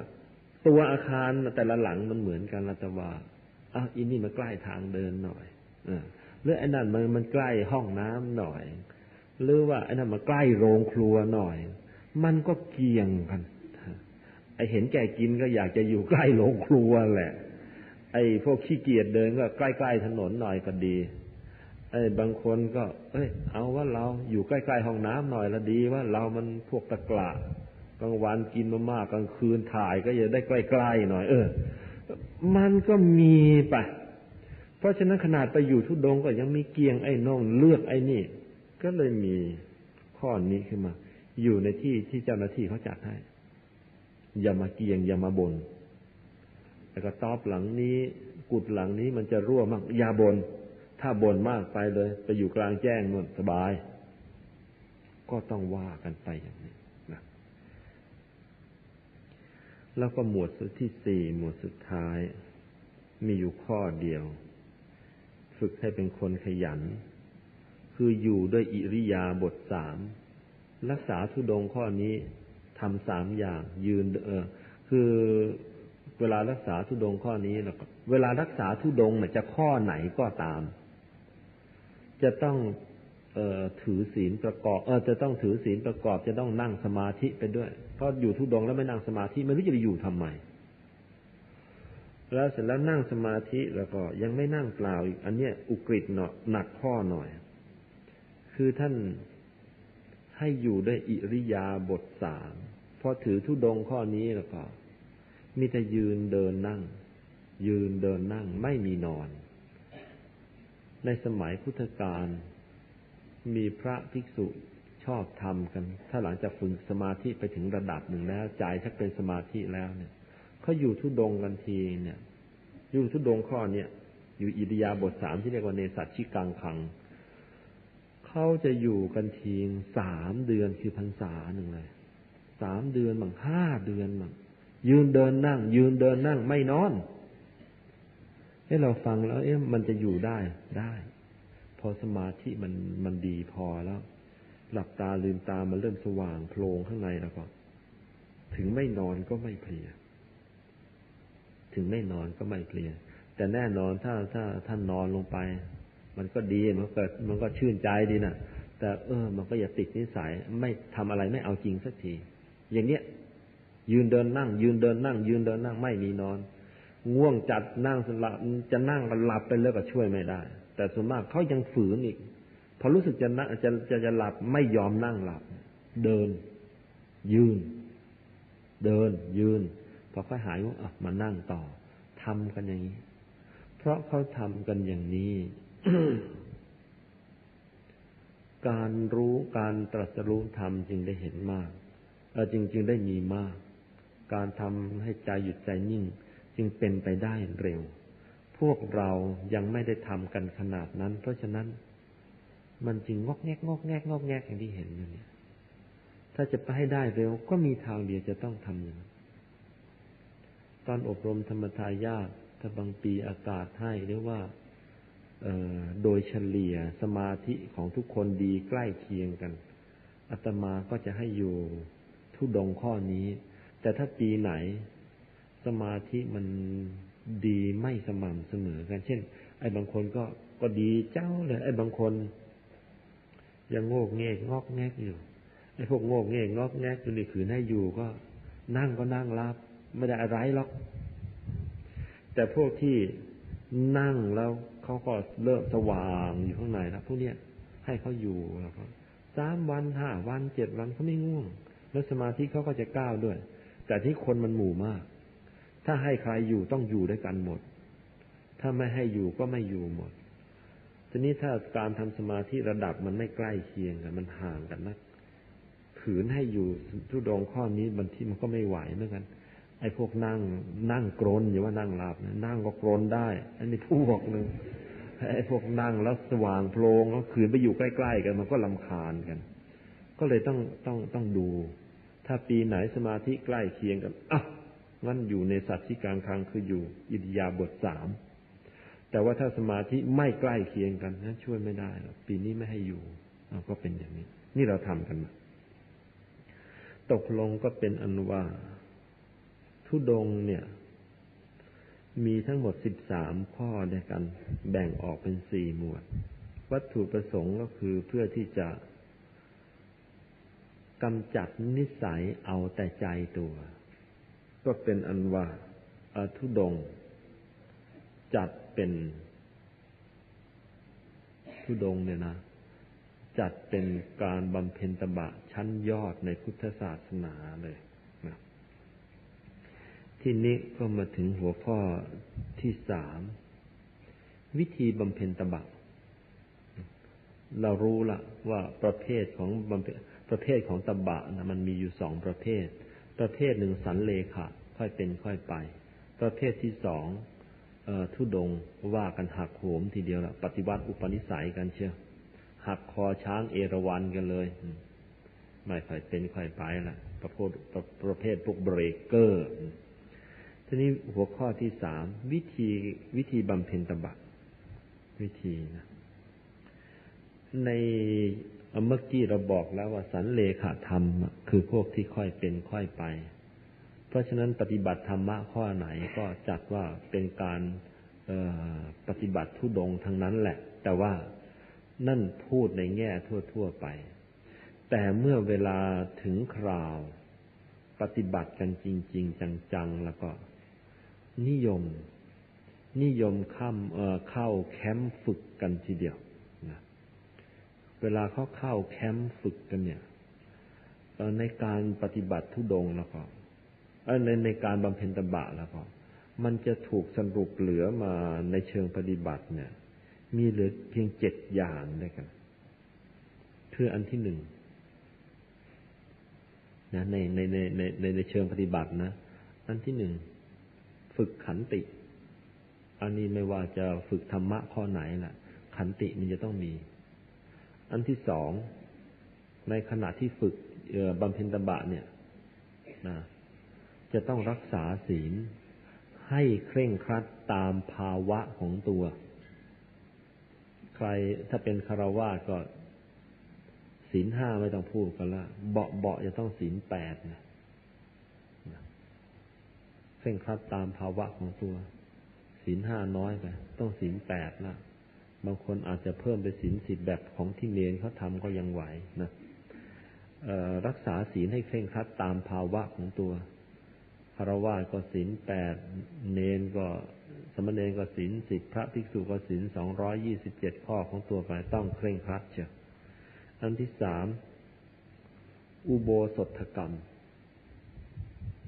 อุโบสถกรรม ก็ โดยจริง ๆ แล้วอุโบสถกรรมเนี่ยหมายถึงเรื่องของพระภิกษุพอถึงเวลาก็มีการลงปาติโมกกันทุกสิบห้าค่ำอุโบสถกรรม อันที่สี่การเรียนพุทธพจน์พอถึงเวลาเข้าแคมป์อบรมกันจริงจังจังๆคือบำเพ็ญตบะกันจริงจริงจังๆเนี่ย มันจะต้องมีสลับ กับการเรียนพุทธพจน์ด้วยพูดง่าย ๆ พระไตรปิฎกมันไม่ทิ้งหรอก มันเมื่อยนัก มันนั่งสมาธิมาเมื่อยนัก หรือว่ามันเพลียนักมันอะไรนักก็ไม่นอนเอาพระไตรปิฎกมาเปิดมาอ่านมาเช็คกัน ตอนเย็นก็สวดมนต์กันจัดอยู่ในเรื่องของเรียนพุทธพจน์ อันที่ห้าก็รักษาทุดงอย่างที่ว่ามาเมื่อกี้นี้ แล้วในการรักษาทุดงเนี่ยก็ตามกำลัง บางคนจะรักษาทีงสิบสามข้อเลย บางคนจะสองข้อสามข้อห้าข้อ แล้วแต่กำลังของตัวเอง อันที่หกอันที่หกท่านใช้คำว่าอินทรีสังวร คือความสำรวมระวังตน แล้วก็อันที่เจ็ดความเพียรหกข้อแรก ห้าข้อแรกสินะห้าข้อแรกพูดไปละ ตั้งในมงคลต้นๆได้พูดมาหมดละเรื่องการรักษาศีลก็พูดมาแล้วขันติพูดมาแล้ว การเรียนพุทธพจน์ ก็อาจจะอยู่ในรูปการฟังธรรม อยู่ในรูปของการสนทนาธรรมก็สนทนาธรรมก็เพิ่งว่ากันไปเมื่ออาทิตย์ที่แล้วนี่เองเอข้อต้นๆห้าข้อนั้นนะไม่อธิบายนะ จะอธิบายอันข้อที่หกอินทรีย์สังวร การสำรวมสตินะ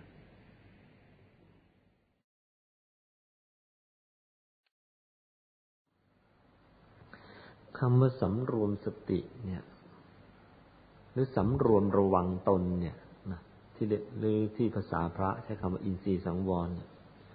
การสำรวมระวังตนเป็นยังไง คนเราเนี่ย มีช่องทางให้ได้ให้เสียเนี่ย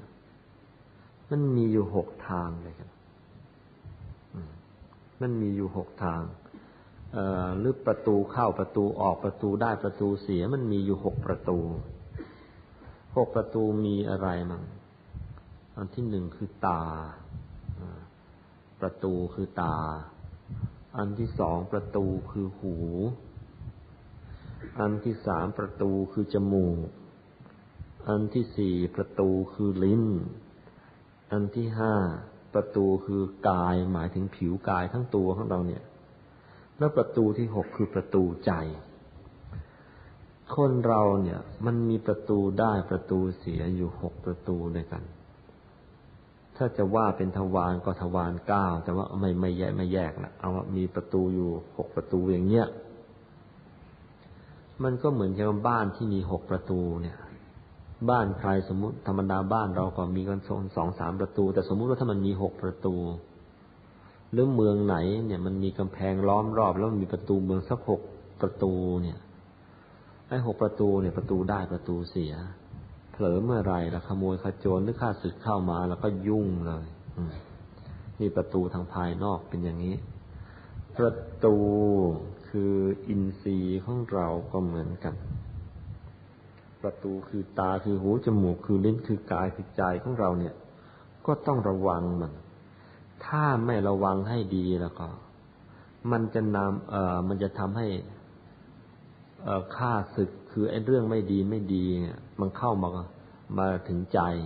แล้วก็มากวนให้กิเลสในใจของเราฟุ้งขึ้นมา ยุ่งเลยทีนี้ไอ้ประตูทั้งหกเนี่ย พระพุทธเจ้า หรือในทางศาสนาของเราเนี่ย ถึงกับเอามาเปรียบเทียบกับสัตว์เดรัจฉานเลยนะ ท่านว่าอย่างนี้ ตาของคนเราเนี่ย ถ้าเปรียบแล้วมันเหมือนงูมันเป็นไงล่ะ มันชอบไอ้ที่ลับๆอันที่สองหูคนเหมือนจระเข้เป็นไงล่ะ จระเข้เนี่ย มันชอบไอ้วังน้ำเย็นๆคนเหมือนกัน อยากจะได้ยินเขาชมตัวเองตะแคงไว้เมื่อไหร่ เมื่อไหร่ใครเขาจะชมเราสักทีเรื่องแมงเขาพูดเพราะๆกันละสักทีพี่จ๊ะพี่จ๋าน้องจ๊ะน้องจ๋าอยากฟังมันหูมันเหมือนจระเข้ชอบไอ้ที่เย็นๆอันที่สามจมูก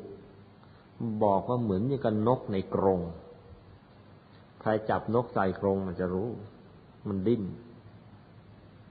มันดิ้น มันดิ้นรนเข้ามันไป จมูกเหมือนกัน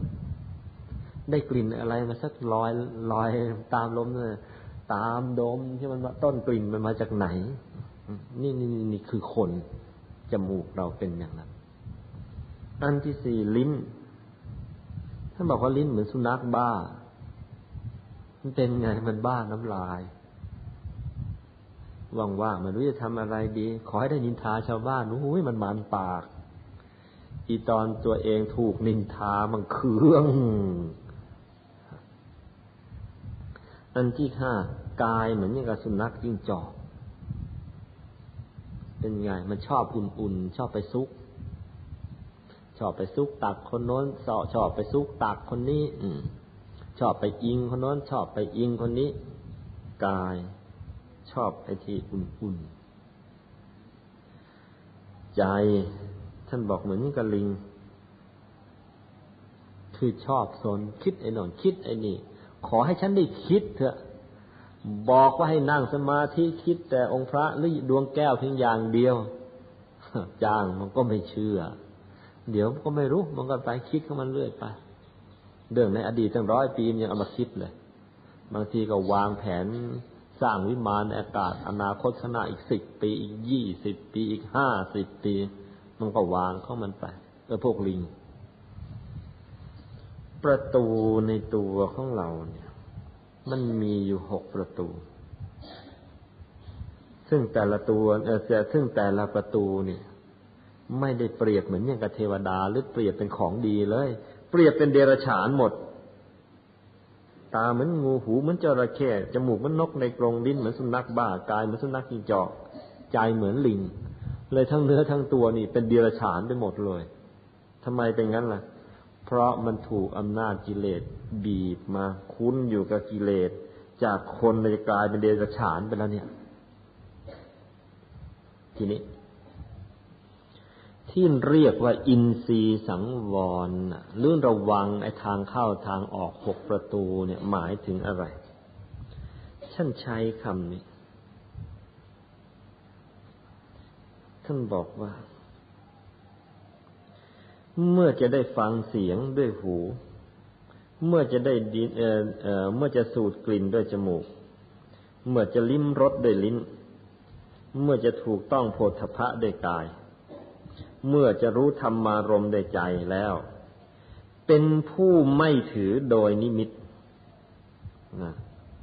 จะรู้อะไรด้วยประตูทั้งหกประตูนั่นน่ะ อันที่หนึ่งจะต้องไม่ถือโดยนิมิต ไม่ถือโดยนิมิตหมายถึงอะไร ไม่ถือโดยนิมิตว่า ไอ้ที่เราเห็นน่ะ ไอ้ที่เราได้ยินน่ะ ไอ้ที่เราสัมผัสน่ะไอ้ที่เราได้กลิ่นนั่นน่ะ ไอ้ทั้งหกประการน่ะไม่ถือโดยนิมิตว่า บุคคลนี้สวยงามจริงเนาะไม่งั้นเดี๋ยวมันกำเริบขึ้นมา เราใจมันจะไม่อยู่กับเนื้อกับตัว แล้วกิเลสต่าง ๆ มันจะฟูขึ้น ไม่ถือนิมิตว่าบุคคลผู้นี้ สวยงามจริงเนาะหรือเลวร้ายจริงเนาะหรือว่าอะไรทำนองนี้อันที่สอง ท่านใช้คำว่า ไม่ถือโดยอนุพยัญชนะ ไม่ถือโดยอนุพยัญชนะ เช่น เอาแหละมองไปแล้วเนี่ย มันไม่ได้สวยทั้งเนื้อทั้งตัว แต่ว่าอวัยวะแต่ละส่วนเนี่ยแหมเอาเธอถึงไม่สวยทั้งตัวแต่แหมเนี่ยวดูสิ ปากนี่สวยจริงเนาะแหมยังกระจับนะสวย แหมแขนนี่กลมกลมสวยตาเนี่ยเป็นประกายอย่างกระดาวแม้มันบาดใจเราสวยก็สารพัดแหละคือเอาสวยทั้งตัวไม่ได้ขอเอามาสักนิดก็ยังดี ไอ้นิดก็ยังดีนี่แหละ ที่มันพลาดกันละที่มันพลาดกัน แหมไอ้ไอ้เจ้าหนุ่มคนเนี้ยความประพฤติอะไรเลวหมดเลย แต่ลูกกระตามันมันดำครับเดี๋ยวเวลามองเราแม้มันเจาะเข้าไปในใจ เอาแต่งงานก็แต่งงานวะเสียท่ากันละโง่ไปเลยฮะนี่ อันนี้เรียกว่า ไปถือเอาโดยอนุพยัญชนะมา เลยเสียท่าเลย แม่คนนี้ อืม สวยก็ไม่สวยดำยังกับอีกา แต่งตัวก็ไม่เอาเรื่องเอาราวแต่ว่า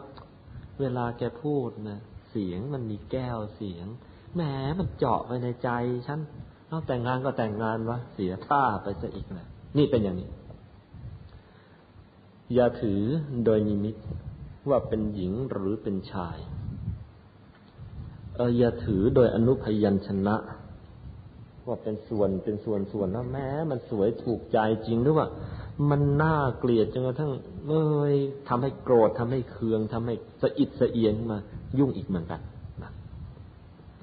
ไม่ถือทั้งอนุพยัญชนะ ไม่ถือทั้งโดยนิมิต อย่างนี้เรียกว่าเออสำรวมระวัง เพราะไม่อย่างนั้นแล้ว ในตัวของเรานี่มันมีปากทางที่จะเสียอยู่ถึง มีประตูจะเสียอยู่ถึงหกประตูนะเพราะที่กองประตูนะ่ะมันมีเดียรฉานเฝ้าอยู่ มีงูเฝ้าอยู่ที่ตา มีหู มีจระเข้อยู่ที่หู มีนกอยู่ที่ที่จมูก มีสุนัขบ้าอยู่ที่ลิ้น มีสุนัขจิ้งจอกอิงอยู่ตลอดกาย มีลิงอยู่ในใจซะอีก ถ้าไม่ระวังมันแล้วก็เดี๋ยวก็เสียท่ากันแหละนะพอมีอินทรีย์สังวรเกิดขึ้นเท่านั้นศีลมันจะตาม พอศีลมันตามมาแล้วสมาธิมันจึงจะตามนะพอเรามีอินทรีย์สังวรเนี่ย ไม่ไปจ้องดูใครสวยใครอะไรถ้าจะจ้องดูกับดูในฐานะเขามีความดีอะไร มีคุณธรรมอะไรมั่ง ที่เราจะเอามาลอกเรียนได้ไอ้งั้นเราเอา แต่ว่ามันสวยมันหล่อมัน เอ่อมันงามอย่างนั้นนี้เราไม่ไปไปไปดูอันนั้นของมัน เพราะเป็นอย่างนี้นานเข้านานเข้าฝึกมากเข้าเนี่ยศีลเนี่ยมันจะแน่นเอง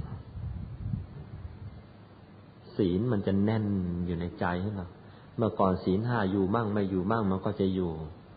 ศีลห้าอยู่แล้วแต่ศีลแปดอยู่มั่งไม่อยู่มั่ง ต่อมาศีลแปดมันก็จะอยู่ อยู่เองอะศีลแปดจะอยู่เอง อยู่โดยอัตโนมัติขึ้นมันพอศีลมันอยู่ ทีนี้แหละสมาธิจริงจะเกิด เดี๋ยวนี้เวลานั่งสมาธิปั๊บเนื่องจากศีลของเรามันไม่ดีพอ ทำไมศีลดีไม่พอ เพราะว่าอินทรีย์สังวรเรามันยังดีไม่พอ เพราะฉะนั้นเวลานั่งบางทีก็ขวดเหล้าก็โผล่บางทีหน้าดาราก็โผล่บางทีหน้ามิสยูนิเวิร์สก็โผล่อะไรทำนองนี้ มันถูกโผล่มาเรื่อยๆทำไม อินทรีย์สังวรไม่พอ เมื่ออินทรีย์สังวรไม่พอศีลไม่พอ ศีลไม่พอ สมาธิไม่พอ มันมีแต่อะไรมาโผล่ขึ้นมาแทน แต่ว่าถ้ามีอินทรีย์สังวรดีเท่านั้นก็ ศีลมันจะดี แล้วสมาธิมันก็ดี เมื่อสมาธิมันดีซะแล้วใจมันก็ใสปัญญามันก็จะเกิดหลับตาลืมตาสว่างโพลงเลย แล้วเราพอถึงจุดนี้จะได้คำตอบ ได้ไรพอหลับตาลืมตามันสว่างโพลงใจของเราจะเห็นตอนนี้เอง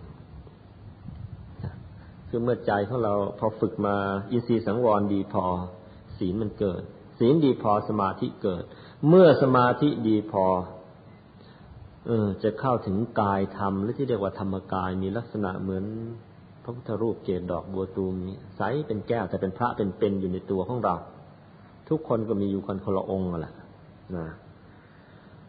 ของใครของมันพอมาถึงจุดนี้แล้วเราไม่ทิ้งฝึกต่อไปอีก เราจึงจะเห็นใจของเราอ๋อมันเป็นดวงใสอยู่อย่างนี้เอง พอเห็นใจตัวเองแล้วจึงจะเห็นกิเลสตัวเอง พอเห็นกิเลสตัวเองคราวนี้ไม่ยากแล้วปราบได้ นี่เป็นอย่างนี้ เมื่อกี้เราบอกมาแล้วคนทั่วไป เออ เมื่อกี้เราพูดกันมาแล้วว่ากิเลสนะอยู่ไหนอยู่ในใจ แต่เราจนใจที่ว่าเรามองไม่เห็นกิเลส แต่เมื่อเราฝึกมาถึงจุดนี้ สมาธิเต็มที่ครับมันเห็นใจ แล้วจะเห็นกิเลสอยู่ในใจ แล้วเราจะปราบมันได้ ก็เหมือนอย่างแพทย์นั่นแหละเมื่อยังไม่ได้กล้องจุลทรรศน์มา มองไม่เห็นเชื้อโรค ไม่รู้จะปราบเชื้อโรคยังไงให้มันอยู่หมัดพอได้กล้องจุลทรรศน์มาปั๊บเอาทีแรกได้ low power หนักเข้าหนักเข้าได้ medium power หนักเข้า ชัดขึ้นอีกได้ high power หนักเข้าดีขึ้นไปอีกได้ oil immersionหนักเข้าได้อิเล็กโทรไมโครสโคปมาใช้เออคราวนี้คราวนี้ โรคหนีเราไม่พ้นเราเห็นเป็นชาชาแล้วเราก็ปราบมันไปได้หมด นี่โรคทางกาย ต้องการเครื่องไม้เครื่องมือไปดูให้เห็นไม่ได้ปราบมันโรคทางใจคือกิเลสก็เช่นกันพอใจมันเป็นสมาธิใสแจ้วมากเข้ามาเข้า เห็นใจตัวเอง พอเห็นใจตัวเองเห็นกิเลสพอเห็นกิเลสคราวนี้ปราบเจ้าละนะมันเป็นอย่างเอาหัวข้อที่เจ็ดในหัวข้อย่อยนะเอาความอ่อนนิดหนึ่งอย่าเพิ่งข้ามไปอันนั้นเลยลองฟังนิทานประกอบ นิพานิทานประกอบเกี่ยวกับเรื่องอินทรีย์สังวรมีเรื่องเล่าว่า ครั้งหนึ่ง ย้อนหลังไปหลายกับเต็มที พระพุทธเจ้าของเรา เคยเกิดเป็น เป็นนักบวชนอกศาสนา เขาเรียกว่าดาบท ชื่อโลกัสสะเออไม่ใช่ชื่อโลมะสะกัสปะดาบท ชื่อยาวสักหน่อย โลมะสะกัสปะดาบทเอาละชื่ออะไรไม่ว่ากัน ไม่ต้องจำกันเพราเคยเกิดเป็นดาบท แล้วก็ ฝึก ฝึกบำเพ็ญตบะ ตามแนวของพวกดาบทในสมัยโน้น ซึ่งก็มีการฝึกสมาธิด้วย มีการฝึกสมาธิด้วย แต่ว่ายังเป็นสมาธินอกศาสนาอยู่ คือเวลาฝึกแทนที่จะเอาใจมาจดไว้ที่ศูนย์กลางกายเปล่า เอาใจจดอยู่ที่วัตถุภายนอก ฝึกแล้วก็ได้ฌานได้สมาธิแต่ว่า มันยังเป็นสมาธิเป็นฌานที่ยังดีไม่พอทำให้ใจหยุดไม่สนิท แต่ถึงอย่างนั้นก็ตาม เมื่อบำเพ็ญสมาธิมากเข้ามากเข้าเนี่ยแกมีฤทธิ์มากขึ้นมาทุกวันทุกวัน จะเหาะเหินเดินอากาศแกก็ทำได้ ที่นี้ ระอินทพระอินในยุคนั้น คือตำแหน่งพระอินเนี่ยนะพระอินนี่เป็นตำแหน่งนะไม่ใช่มีบุคคลที่ถาวรตายตัว พระอินเป็นตำแหน่ง พระอินตอนนี้พอถึงคราวหมดบุญไปแล้วอะก็มาเกิดเป็นมนุษย์หรือจะไปไหนก็ไป แล้วใครที่มีบุญเยี่ยมอย่างนั้นอีกในระดับนั้นก็ไปเป็นพระอินไปแทน พระอินเป็นตำแหน่งเหมือนกับนายกรัฐมนตรีอย่างนั้น พระอินทร์เป็นตำแหน่งของหัวหน้าเทวดาในชั้นดาวดึงแกก็ทำความดีมามากนะจนกระทั่งได้เป็นพระอินทร์เป็นหัวหน้าเทวดาในชั้นดาวดึงเนี่ย แต่ว่าพอเจอโลมะโลมาสะกัสปะดาบทเนี่ยฝึกสมาธิมากเข้ามากเข้าฤทธิ์ของอิตาดาบทคนเนี้ยของดาบทท่านเนี้ยมันมาก จนกระทั่งถ้าพูดภาษาชาวบ้านเรารู้สึกว่าจะจะเก่งกว่าพระอินทร์ซะอีก พระอินทร์ก็ร้อนใจที่มนุษย์เนี่ยเก่งกว่าเรา มนุษย์เก่งกว่าตัวเองไอ้เชื้ออิจฉามันก็ยังมีเหมือนกันพระอินทร์แกก็ยังไม่หมดกิเลสแกไม่สบายใจ แกก็เลยหาทางทำลาย เอ่อจะทำยังไงล่ะให้ตาดาบทเนี่ย เออเลิกบำเพ็ญสมาธิสักทีเลิกบำเพ็ญตบะสักทีไม่งั้นแล้วเดี๋ยวมีฤทธิ์มากกับเรางี้เดี๋ยวก็มาปกครองเราเราก็แย่ทีไม่ได้เป็นพระเอกแหละทีนี้ มาถูกถูกนักบุมาถูกอิตาดาบทนี่ปกครองแหมมนุษย์ปกครองเทวดานี่มันเสียเหลี่ยม ก็หาทางทำลาย โลมสะกัสปะดาบท วิธีทำลาย ตัวเองจะทำลายโดยตรงก็ไม่รู้จะทำยังไง ก็มองมาดูที่พื้นมนุษย์ ที่ก็เห็นเมืองหนึ่งแคว้นหนึ่งเเห็นเมืองพาราณสี กษัตริย์เมืองพาราณสีมีลูกสาวสวยอยู่ พอเห็นงั้นอ๋อได้การละเอางี้ดีกว่า ไปหากษัตริย์นั้นแล้วก็บอกกษัตริย์เลยนี่นะกษัตริย์นะถ้าอยากจะเป็นอมตะ อยากจะเป็นเจ้าโลก ถ้าอยากจะเป็นเจ้าโลกนะให้พิธทำพิธีบูชายัน แต่คนที่จะทำพิธีบูชายันให้ได้นะน่นอิตาดาบทโลมะสะกัสปะนั่นนะจะทำพิธีให้ได้ พิธีบูชายันคือฆ่าเอาฆ่าสัตว์ฆ่าสัตว์เอาเลือดบูชา แต่ว่าอิตาดาบทเนี่ย แกคงไม่ยอมมาฆ่าสัตว์ให้ง่ายๆแล้วเพราะแกรักษาศีลแล้วก็ฝึกสมาธิขนาดนั้น มีวิธีเดียวแหละที่จะให้ตาดาบทนี่ยอมก็เอาลูกสาวแหละไปล่อ ลูกสาวสวยๆน่ะไปล่อ เดี๋ยวอีตาดาบทก็เสียท่าเอง พระเจ้าพารณสีน่ะ ก็ก็อยากดังอยากเด่นเหมือนกัน พอพระอินทร์แนะนั้นก็เอาลุงขึ้นก็ส่งลูกสาวไปเชี่ยว ไปที่ดาบทนั้นอยู่ ก็ไปยั่วยวนตามแต่วิธีของของแกนั่นแหละ ในที่สุดพระดาบท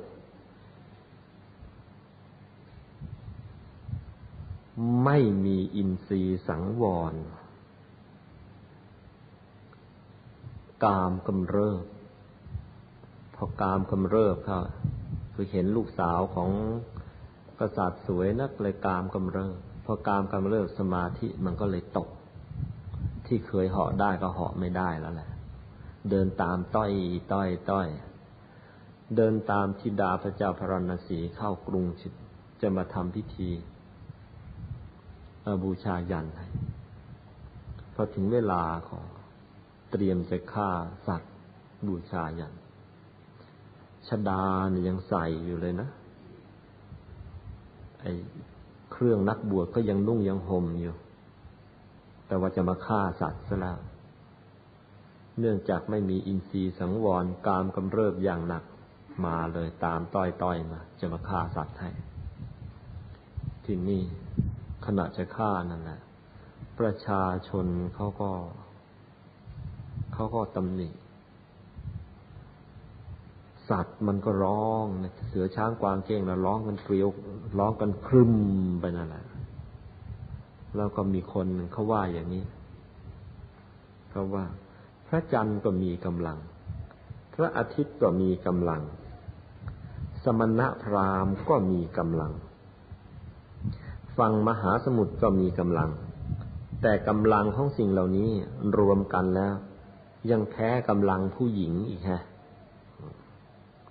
เพราะดูแต่ขนาดโลมะสะกัสปะเนี่ยมีตบะแท้ๆ มีฤทธิ์เยอะแยะ ยังตกอยู่ในอำนาจของทิดาพระเจ้าพาราณสีนะนะที่ว่าพระอาทิตย์ก็มีกำพระจันทร์มีกำลังเป็นไง พระอาทิตย์มีกำลังเป็นไง อ๋อ มีกำลังคือมีความสว่าง สามารถกำจัดความมืดได้ พระที่ว่าสมณะพราหมณ์มีกำลังเป็นไง ก็มีขันติ มีตบะ สามารถสงบอารมณ์ได้ ฝั่งสมุทรมีกำลังเป็นไง ก็สามารถกักกั้นคลื่นในสมุทรได้ไงไม่ให้ล้นฝั่งมาท่วมคนตาย สิ่งเหล่านี้มีกำลังน้าอัศจรรย์แล้ว รวมกำลังกันแล้วยังสู้กำลังผู้หญิงไม่ได้ เหมือนอย่างโลมาสกัสปะเนี่ยมีฤทธิ์มีเดชขนาดนั้น พวกที่ฝึกมามาก ๆ เนี่ย อันนี้เคยเจอบุคคลที่ทำได้นะ ไม่น่าเชื่อ แต่ทำได้ ข้างขึ้นเดือนไงงายนี่แหละเขานั่งสมาธิไปไม่เกินชั่วโมง มืดไปได้ทันที เออทำได้ เขาเรียกว่าวิชาดับ ดับดวงจันทร์ ดับดาว เขาก็ทำได้ ดาวเต็มเต็มท้องฟ้าเนี่ย ครึ่งชั่วโมงดับมืดสนิทหมด พอเข้าคลายเออมันก็สว่างอีก อันนี้เคยเจอ บุคคลประเภทนี้เคยเจอมา แต่ขนาดดับดวงอาทิตย์ยังไม่เคย ดับดาว ดับดวงจันทร์เคยเจอ ดับดวงอาทิตย์ยังทำได้ทำได้อย่างใจทีนี้นี่ขนาดฝึกจนต้องมีฤทธิ์อย่างนี้แล้วเนี่ย อีตาดาบทนี่แกก็ทำได้ แต่แกยังแพ้นะแพ้ที่ดาพระเจ้าทพรานสีตามต้อยต้อยต้อยต้อยมาแต่ไงก็ตาม พอได้ยินประชาชนเขาว่าเอาดูที่เนี่ยมาแพ้ฤทธิ์ผู้หญิง แล้วก็สัตว์มันที่จะถูกฆ่ามันก็ร้องพร้อมกัน ได้สติ พอได้สติครับก็เลยทิ้งดาบ ฮิริโอตปะเกิดขึ้นสำรวมใจมีสำรวมอินทรีย์ไอประตูทั้งหกสำรวมระวังขึ้นก็ได้ได้คิด ศีลก็กลับมาอย่างเดิม สมาธิกลับมาดังเดิมเออเดี๋ยวเดี๋ยวเดียวนะแกเหาะกลับไปได้อีก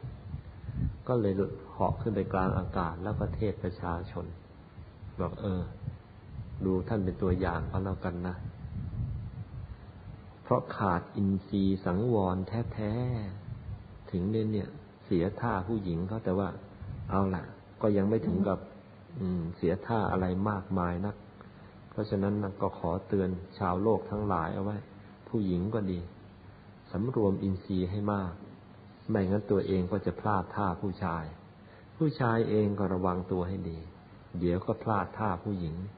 พอพลาดท่าแล้ว ชาตินี้แทนที่จะได้ทำความดีเปล่า มาช่วยกันเลี้ยงลูกอยู่นั่นแล้ว เลี้ยงไม่รู้จบเลย คนแล้วก็คนอีกคนแล้วก็คนอีก พอรู้ตัวรู้ตัว เอ๊ะนี่จะเลี้ยงเอาไปทำอะไรกันเนี่ยสามคนห้าคนแล้วดื้อทางนั้นเลยจะเลี้ยงไปทำไม กว่าจะมาคิดได้อย่างนี้นะแก่ซะแล้ว จะทำความดีอะไรต่อไปทำไม่ได้ ท่านเตือนเสร็จแล้วท่านก็เลยหอบกลับเข้าป่าไปก็ฝากพวกเราเอาไว้นะ นักเรียนนิสิตนักศึกษาทั้งหลาย ขณะนี้เรากำลังเรียนอยู่สำรวมอินทรีย์ให้มาก นิสิตนักศึกษาหญิง การแต่งเนื้อแต่งตัว เอาแต่ยูนิฟอร์มของเราน่ะดี อย่าพยายามไปเขียนคิ้วทาปากไอ้แฟชั่นอย่าไปยุ่งกับมัน เดี๋ยวจะเรียนไม่จบ ผู้ชายเองก็เหมือนกันเที่ยวเตร่เฮฮาก็ สำรวมอินทรีย์ปิดประตูทั้งหกซะให้ดี มันจะได้เรียนจบ จบแล้วอยากจะอยู่ทางโลกก็ไม่ว่ากัน แต่ถ้าอยากจะอยู่ทางธรรมก็มา มาอยู่กับหลวงพ่อยินดีรับ นี่เป็นอย่าง อินทรีย์สังวรดีอย่างนี้ ทีนี้มันก็มีถามต่อ ก็อยากจะมีอินทรีย์สังวรนะอยากจะระวังเนี่ยนะ จะระวังตาให้ดี ระวังหูจมูกปากลิ้นกายใจให้ดีเนี่ย ก็ทีแรกมันก็ระวังแต่เห็นทีไรมันสวยทุกทีแล้วจะทำยังไงล่ะหลวงพ่อ ปัญหามันตามมาก็ตอบว่า เออไอ้หนูเอ้ย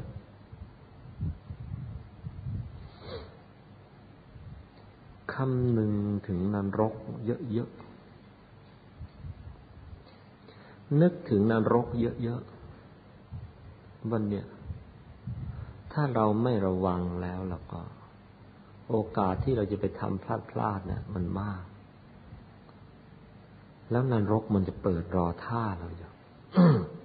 ไอ้คำนึงถึงนรกคำนึงถึงบาปนั่นก็คืออะไรล่ะกิริโอตปะอะสิอินทรีย์สังวรจะเกิดได้นะมันต้องมีฮิริโอตปะขาดฮิริโอตปะหรือลืมนึกถึงบาป ลืมนึกถึงนรกซะแล้วก็ เดี๋ยวมันก็ ก็หมดจิตมันไม่สังวรหรอก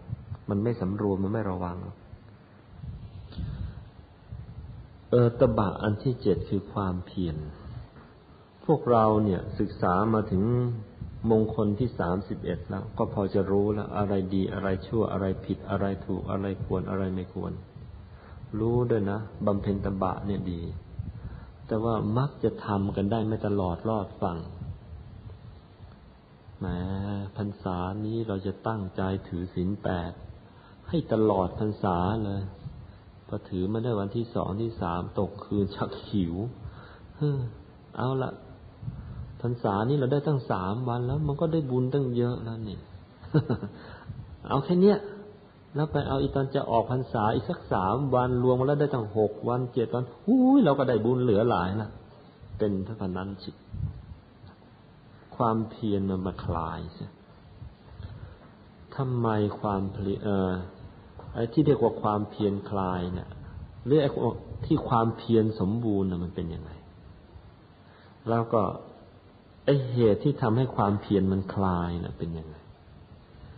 เราลองมาดูกันลักษณะความเพียรที่เรียกว่าสมบูรณ์นะพระพุทธเจ้า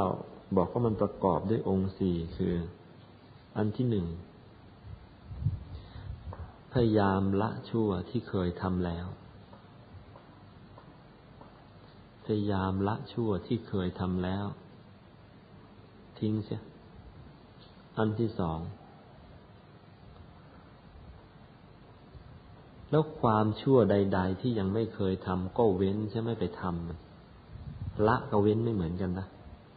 ไอ้สิ่งที่เคยทำแล้วเราไม่ทำอย่างนี้เราเรียกว่าละ ไม่ใช่สิ่งที่เราเคยทำแล้วเราไม่ทำอย่างนี้เราเรียกว่าละ ส่วนว่าไอ้สิ่งที่ไม่เคยทำแล้วก็รู้ว่ามันไม่ดีเนี่ยแล้วเราก็ไม่พยายามไปทำอย่างนี้เรียกว่าเว้นนะละกับเว้นต่างกันอย่างนี้ อันที่สามพยายามทำความดีไอ้ที่ยังไม่เคยทำแล้วก็อันที่สี่ ความดีใด ๆ ที่เคยทำแล้วก็พยายามทำต่อไปให้ยิ่งขึ้น รวมสี่ประการนี้เราเรียกว่าลักษณะของความเพียรที่สมบูรณ์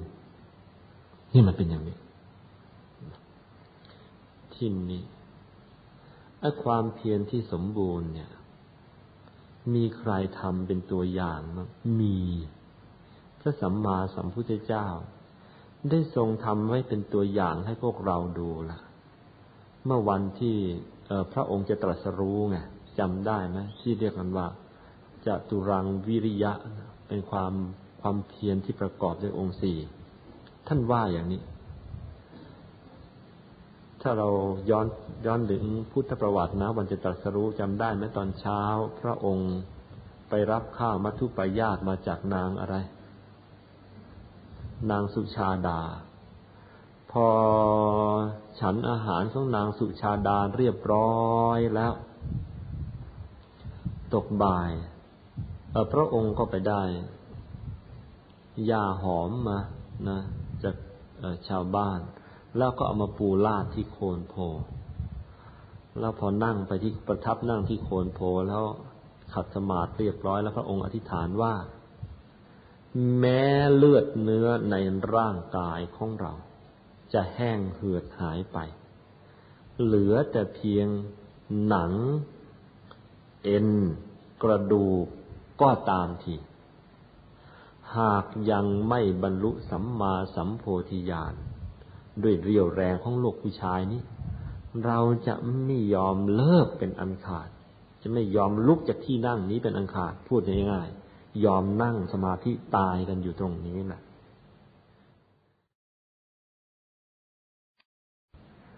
แม้เลือดเนื้อในร่างกายของเรา จะแห้งเหือดหายไป เหลือแต่เพียงหนัง เอ็น กระดูกก็ตามทีหากยังไม่บรรลุสัมมาสัมโพธิญาณด้วยเรียวแรงของโลกผู้ชายนี้ เราจะไม่ยอมเลิกเป็นอันขาด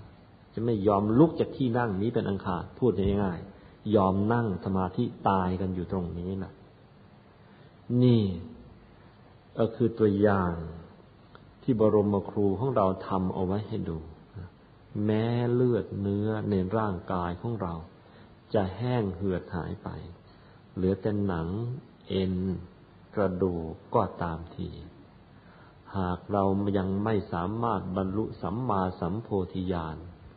ด้วยเรียวแรงของลูกผู้ชายนี่แล้วก็ ไม่ยอมลุกจากตรงนี้หรอกตายก็ตายกันอยู่ตรงนี้ พระองค์ทำความเพียรที่สมบูรณ์เอาไว้ให้ดูแล้ว พูดง่ายๆ คือได้เดินหน้าแล้วไม่ถอยนะทำอะไรแล้วไม่เสร็จแล้วไม่ยอมเลิกหรอก สู้แล้วไม่ถอย ไม่เสร็จไม่เลิก สู้ไม่ได้ตายเถอะ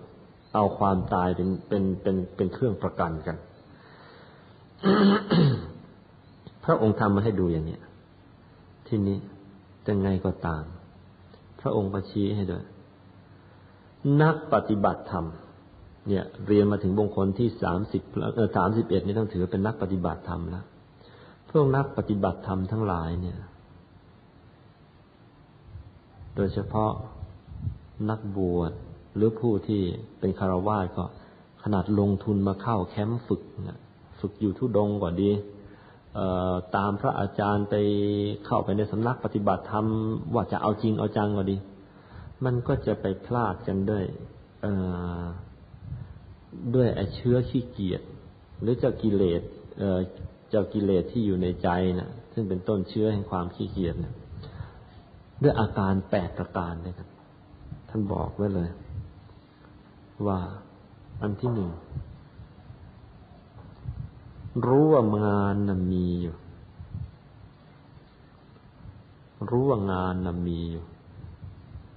งานที่จะต้องทำน่ะยังมีอยู่ แต่ว่ากลัวเหนื่อย กลัวเหนื่อยทำแล้วมันก็เหนื่อยวะก็เลยนอนฉิบ ไม่ปราลบความเพียรเพื่อบรรลุธรรมพูดง่ายๆรู้ว่างานมีอยู่ ถ้าทำแล้วมันก็เหนื่อยเฮ้นอนก่อนเธอเอาแรง อย่าไปเทิงไปทำอะไรสมาธิ แล้วก็กลนครื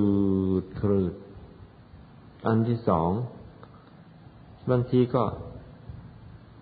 งานน่ะทำเสร็จแล้วล่ะ แต่แหมวันนี้เราลุยกับงานมาเยอะแล้วความจริงก็ได้บุญมาตั้งเยอะแล้ว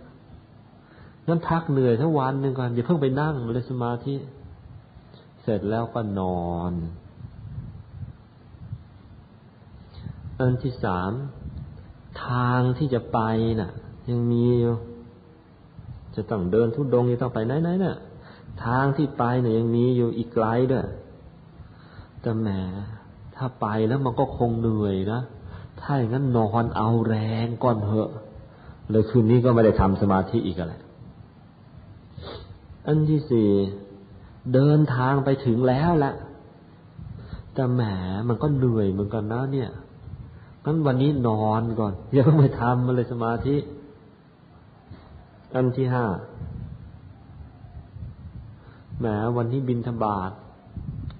ไม่ได้อาหารเลยได้มาติดก้นบาทฉันไม่อิ่มเลย อาหารก็ไม่เห็นอร่อยเลยมันเพลียใจ นอนซะเถอะ อย่าไปทำมาเลยสมาธิ อันที่หก วันนี้บินทบาทไม่ได้ตั้งเยอะนะฉันจะพุงพลิกเลยหนังตามชักตึงๆ นอนซะก่อนเถอะ อันที่เจ็ดชักปวดหัวตัวร้อนนิดนิดหน่อยหน่อยแหม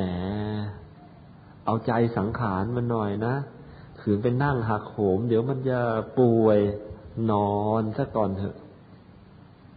อันที่แปดตอนนี้เราก็หายป่วยแล้วล่ะ แต่ว่า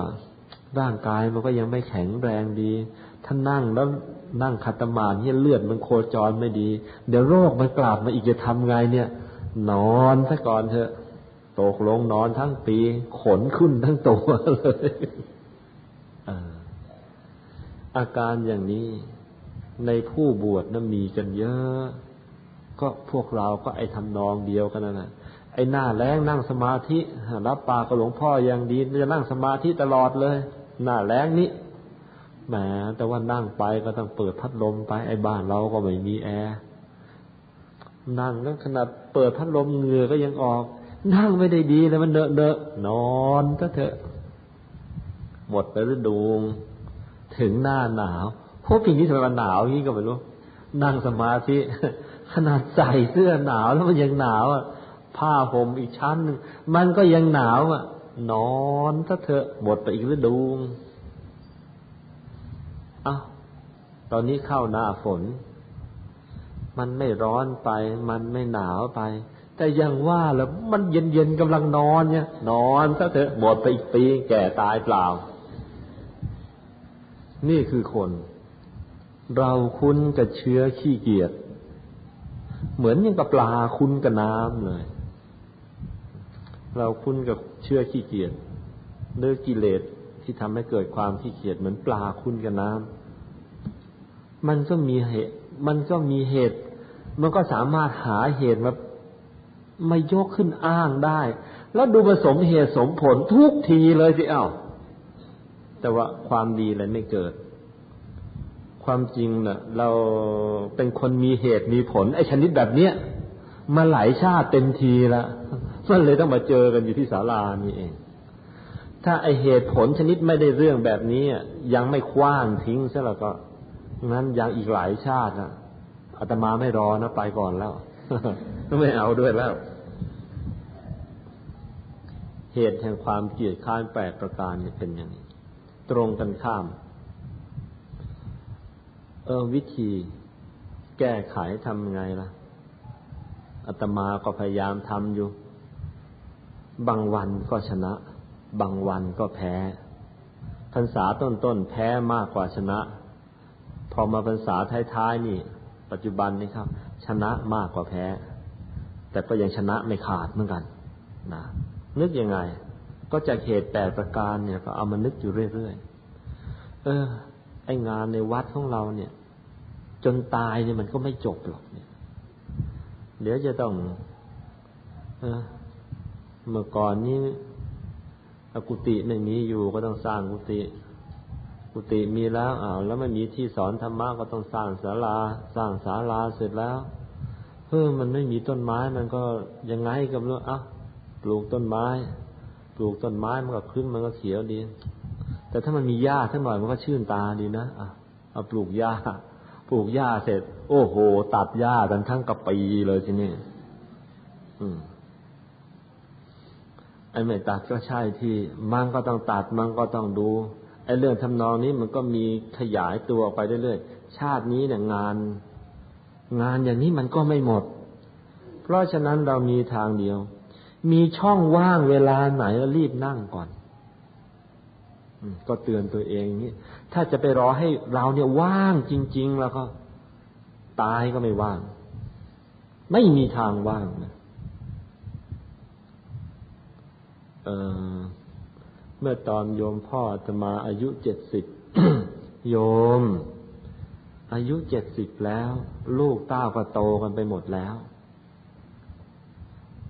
ทุกคนพึ่งตัวเองได้ แล้วก็พร้อมที่จะส่งเงินมาให้พ่อใช้อยู่ทุกเดือน ทุกเดือนกันอยู่อย่างนี้แล้ว โยมพักซะมั่งเถอะนะโยมเออโยมพักซะมั่งเอาเวลาไปทำสมาธิซะอืม สมาธิก็รู้หรอกว่าดี แต่มันไม่ว่างจริงๆเลยโยมโยมทำอะไร ไล่ที่มีอยู่มันก็ต้องเดินดูดูมั่งอะไปดูแล้วไปทำอะไรได้ก็ก็ทาก็ถางไป จะไปถากทิ้งถางทิ้งไม่คุ้มค่ายาสักทิ้งแค่ก็ไปถากก็แกไม่ให้ถากแกก็บอก เออคนแก่อยู่เฉยๆก็ตายเร็วไอ้ไปถากไปถางแล้วแกก็ก็มาป่วย ป่วยแล้วเข้าก็เลยนี่ก็โยมป่วยก็จะให้โยมไปนั่งสมาธิยังไง เออก็ไม่รู้จะว่ายังไง เอาเธอโยมพยายามทำเออเนี่ย แล้วก็งานงานในไร่นะพยายามจะไปดูมัน แกก็ครับครับแล้วแล้วแกก็ยัง อย่างนั้นของแกไม่ได้ไปดูต้นไม้ ไม่ไปดูไร่ แกก็มาดูหนังสือพิมพ์แทน และแกก็ไม่นั่งสมาธิ ไปเตือนแกเข้าว่าแกเข้าแกบอกมันยังไม่ว่าง ก็ไม่รู้แกจะรอว่างเมื่อไหร่เดี๋ยวนี้แกแปดสิบสามแล้วแกก็ยังไม่ว่างก็ไม่รู้จะว่ายังไงสงสัย ร้อยก็ยังไม่ว่าง ถ้าอยู่ถึงก็ ก็เหมือนอย่างพวกเรานี่เหมือนกัน บางคนก็ เออ รอให้ลูกมันโตเนี่ย คุณแม่แม่บ้านบางคน พ่อบ้านบางคนบางคนรอให้มันลูกโตหน่อย แม่บ้านไม่ได้ทำงานนอกบ้านก็ ให้ลูกมันโตสักหน่อยแล้วก็ ฉันจะนั่งสมาธิให้เต็มที่นะตอนนี้ผลัดหลวงพ่อไว้ก่อน มาอีกปีสองปี ลูกจบการศึกษาหมดมีงานทำเรียบร้อยแล้วเป็นไงโยมนั่งสมาธิแล้วยังไม่ว่างเลย เอ๊ะลูกจบไปยังจบแล้ว แล้วทำไมไม่ว่างอะมาเอาหลานมาให้เลี้ยงอ๋อเออ จนตาย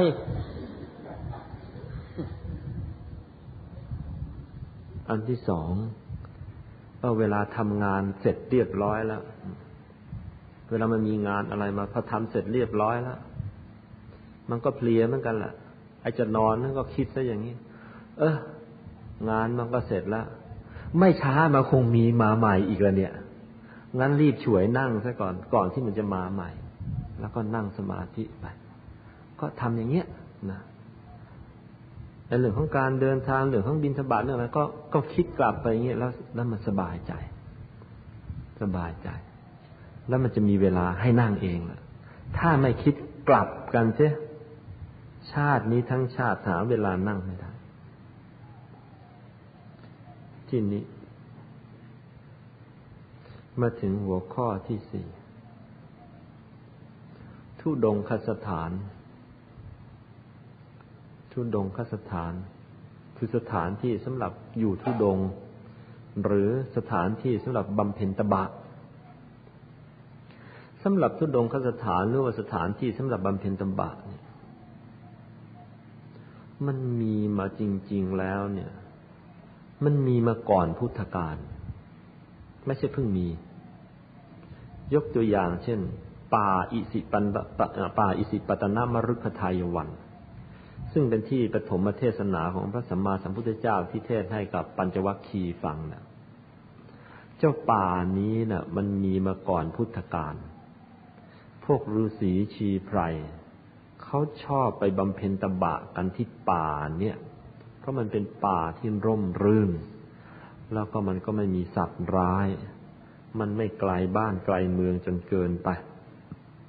เป็นป่าที่ร่มรื่นมากเลย เพราะฉะนั้นท่านปัญจวัคคีย์ทั้งห้านั่นนะจึงได้ไปอยู่ทุดงกันแต่ว่าทุดงในสมัยโนไป อย่าใช้คำว่าอยู่ทุดงเลย ใช้คำว่าตอนนั้นทุดงยังไม่มี ใช้คำว่าไปบำเพ็ญตบะอยู่ที่นั่นก็ตามหลักการของพวกนอกศาสนาไป ถึงแม้จะบำเพ็ญตบะตามแบบพวกนักบวชนอกศาสนา อย่างนั้นก็ตาม ก็ให้ประโยชน์อย่างมหาศาลเลย ในการบำเพ็ญตบะของท่านเหล่านั้นเพราะฉะนั้นพอได้ฟังพระพุทธเจ้าเทศเพียงครั้งเดียว ท่านจะอัญญาโกนทัญญาก็เป็นพระโสดาบันละ องค์อื่น ๆ ก็ได้เป็นพระโสดาบันในระยะ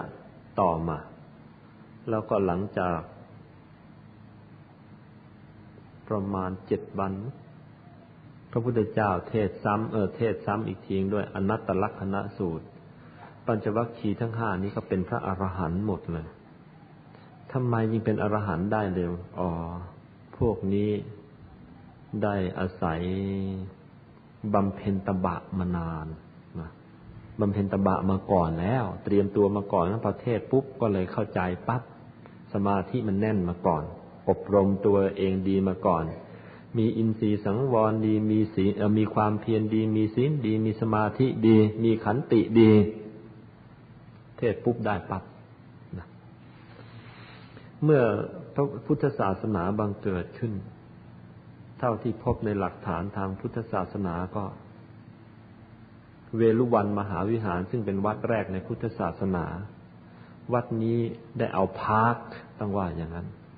เอาอุทยานประจำเมืองนะมาทำเป็นวัด เป็น park แล้วก็ จุคนได้เยอะ พระพระภิกษุสงฆ์จุได้เป็นพันนะเป็นพันพันประชาชน ฟังเทศแล้วก็ไปปักกรดกันอยู่ทุดงกันที่เนี่ยบำเพ็ญตบะแบบทั้งเจ็ดประการเนี่ยอย่างครบครันเนี่ยต่อเนื่องกันเป็นวันเป็นเดือนเป็นปีเนี่ย เข้าบำเพ็ญกันอย่างนั้น ก็เลยทำให้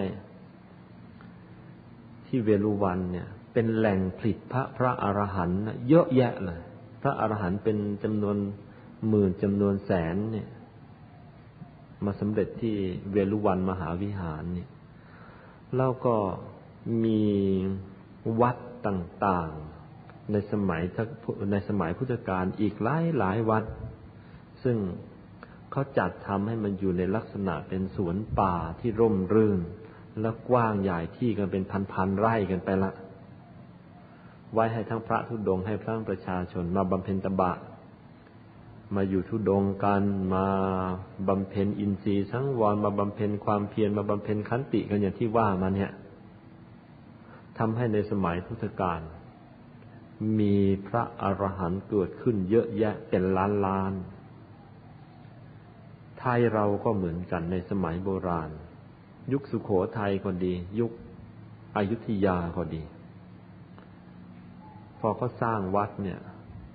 เขาจะสงวนที่ ป่ารอบรอบวัดเอาไว้เขาไม่ได้สร้างวัดเป็นกลางใจเมืองหรอกเขาจะไปสร้างให้พ้นไปจากหมู่บ้านอย่างน้อยก็กิโลสองกิโลเมตร แล้วสงวนเอาป่ารอบๆวัดนั่นเป็นทุดงคสถาน คือที่สำหรับปักกรดอยู่ทุดงหรือปักกรดบำเพ็ญตบะ ก็ทำให้คนไทยเนี่ย ซึ่งแต่เดิมอาจจะนับถือลัทธิ เชื่อผีเชื่อสางอะไรแต่อะไร แต่ว่าชั่วไม่นานลัทธิเดิมๆทิ้งหมดเลย เพราะว่าพอมาบำเพ็ญตบะแล้วเข้าถึงธรรมได้ง่าย รู้เห็นธรรมะได้ง่าย มีความทราบซึ้งในธรรมะ เพราะฉะนั้นพุทธศาสนาก็เข้าไปอยู่ในจิตใจของประชาชนชาวไทยกัน เยอะแยะไปหมด ทั่วหน้าทั่วตากัน พุทธศาสนาก็กลายเป็นศาสนาประจำชาติของเรา แต่ว่าพอมาบัดนี้เขาบ้านเมืองของเราเนี่ย มันจเจริญขึ้นจเจริญขึ้น ป่าสงวนรอบๆวัดมันก็ถูกมันถูกหักร้างถางไป กลายเป็นบ้านไปแล้ว ยกตัวอย่างนะจังหวัดนครปฐมที่เรารู้จักเดี๋ยวนี้นะแต่เดิมนะไม่ได้ตั้งอยู่ที่ปัจจุบันนี้ จังหวัดนครปฐมแต่เดิมตั้งอยู่ที่อำเภอนครชัยศรี แต่ตรงที่มีพระปฐมเจดีย์ปัจจุบันนั่นน่ะ นั่นเป็นวัดร้าง ร้างกันมาเป็นพันปีเลย แล้วก็มันเป็นอยู่ในลักษณะเป็นป่าละเมาะ พระภิกษุในสมัยนั้นในสมัยรัชกาลที่หนึ่งที่สองที่สามไล่ไล่กันเรื่อยมานะ่ะ นิยมไปปักกรดแถวป่าละเมาะรอบๆไอ้บริเวณวัดร้างอันนั้นน่ะ เพราะรู้ว่าน่ะเป็นเจดีย์เก่ามาแต่โบราณ รัชกาลที่สี่ก็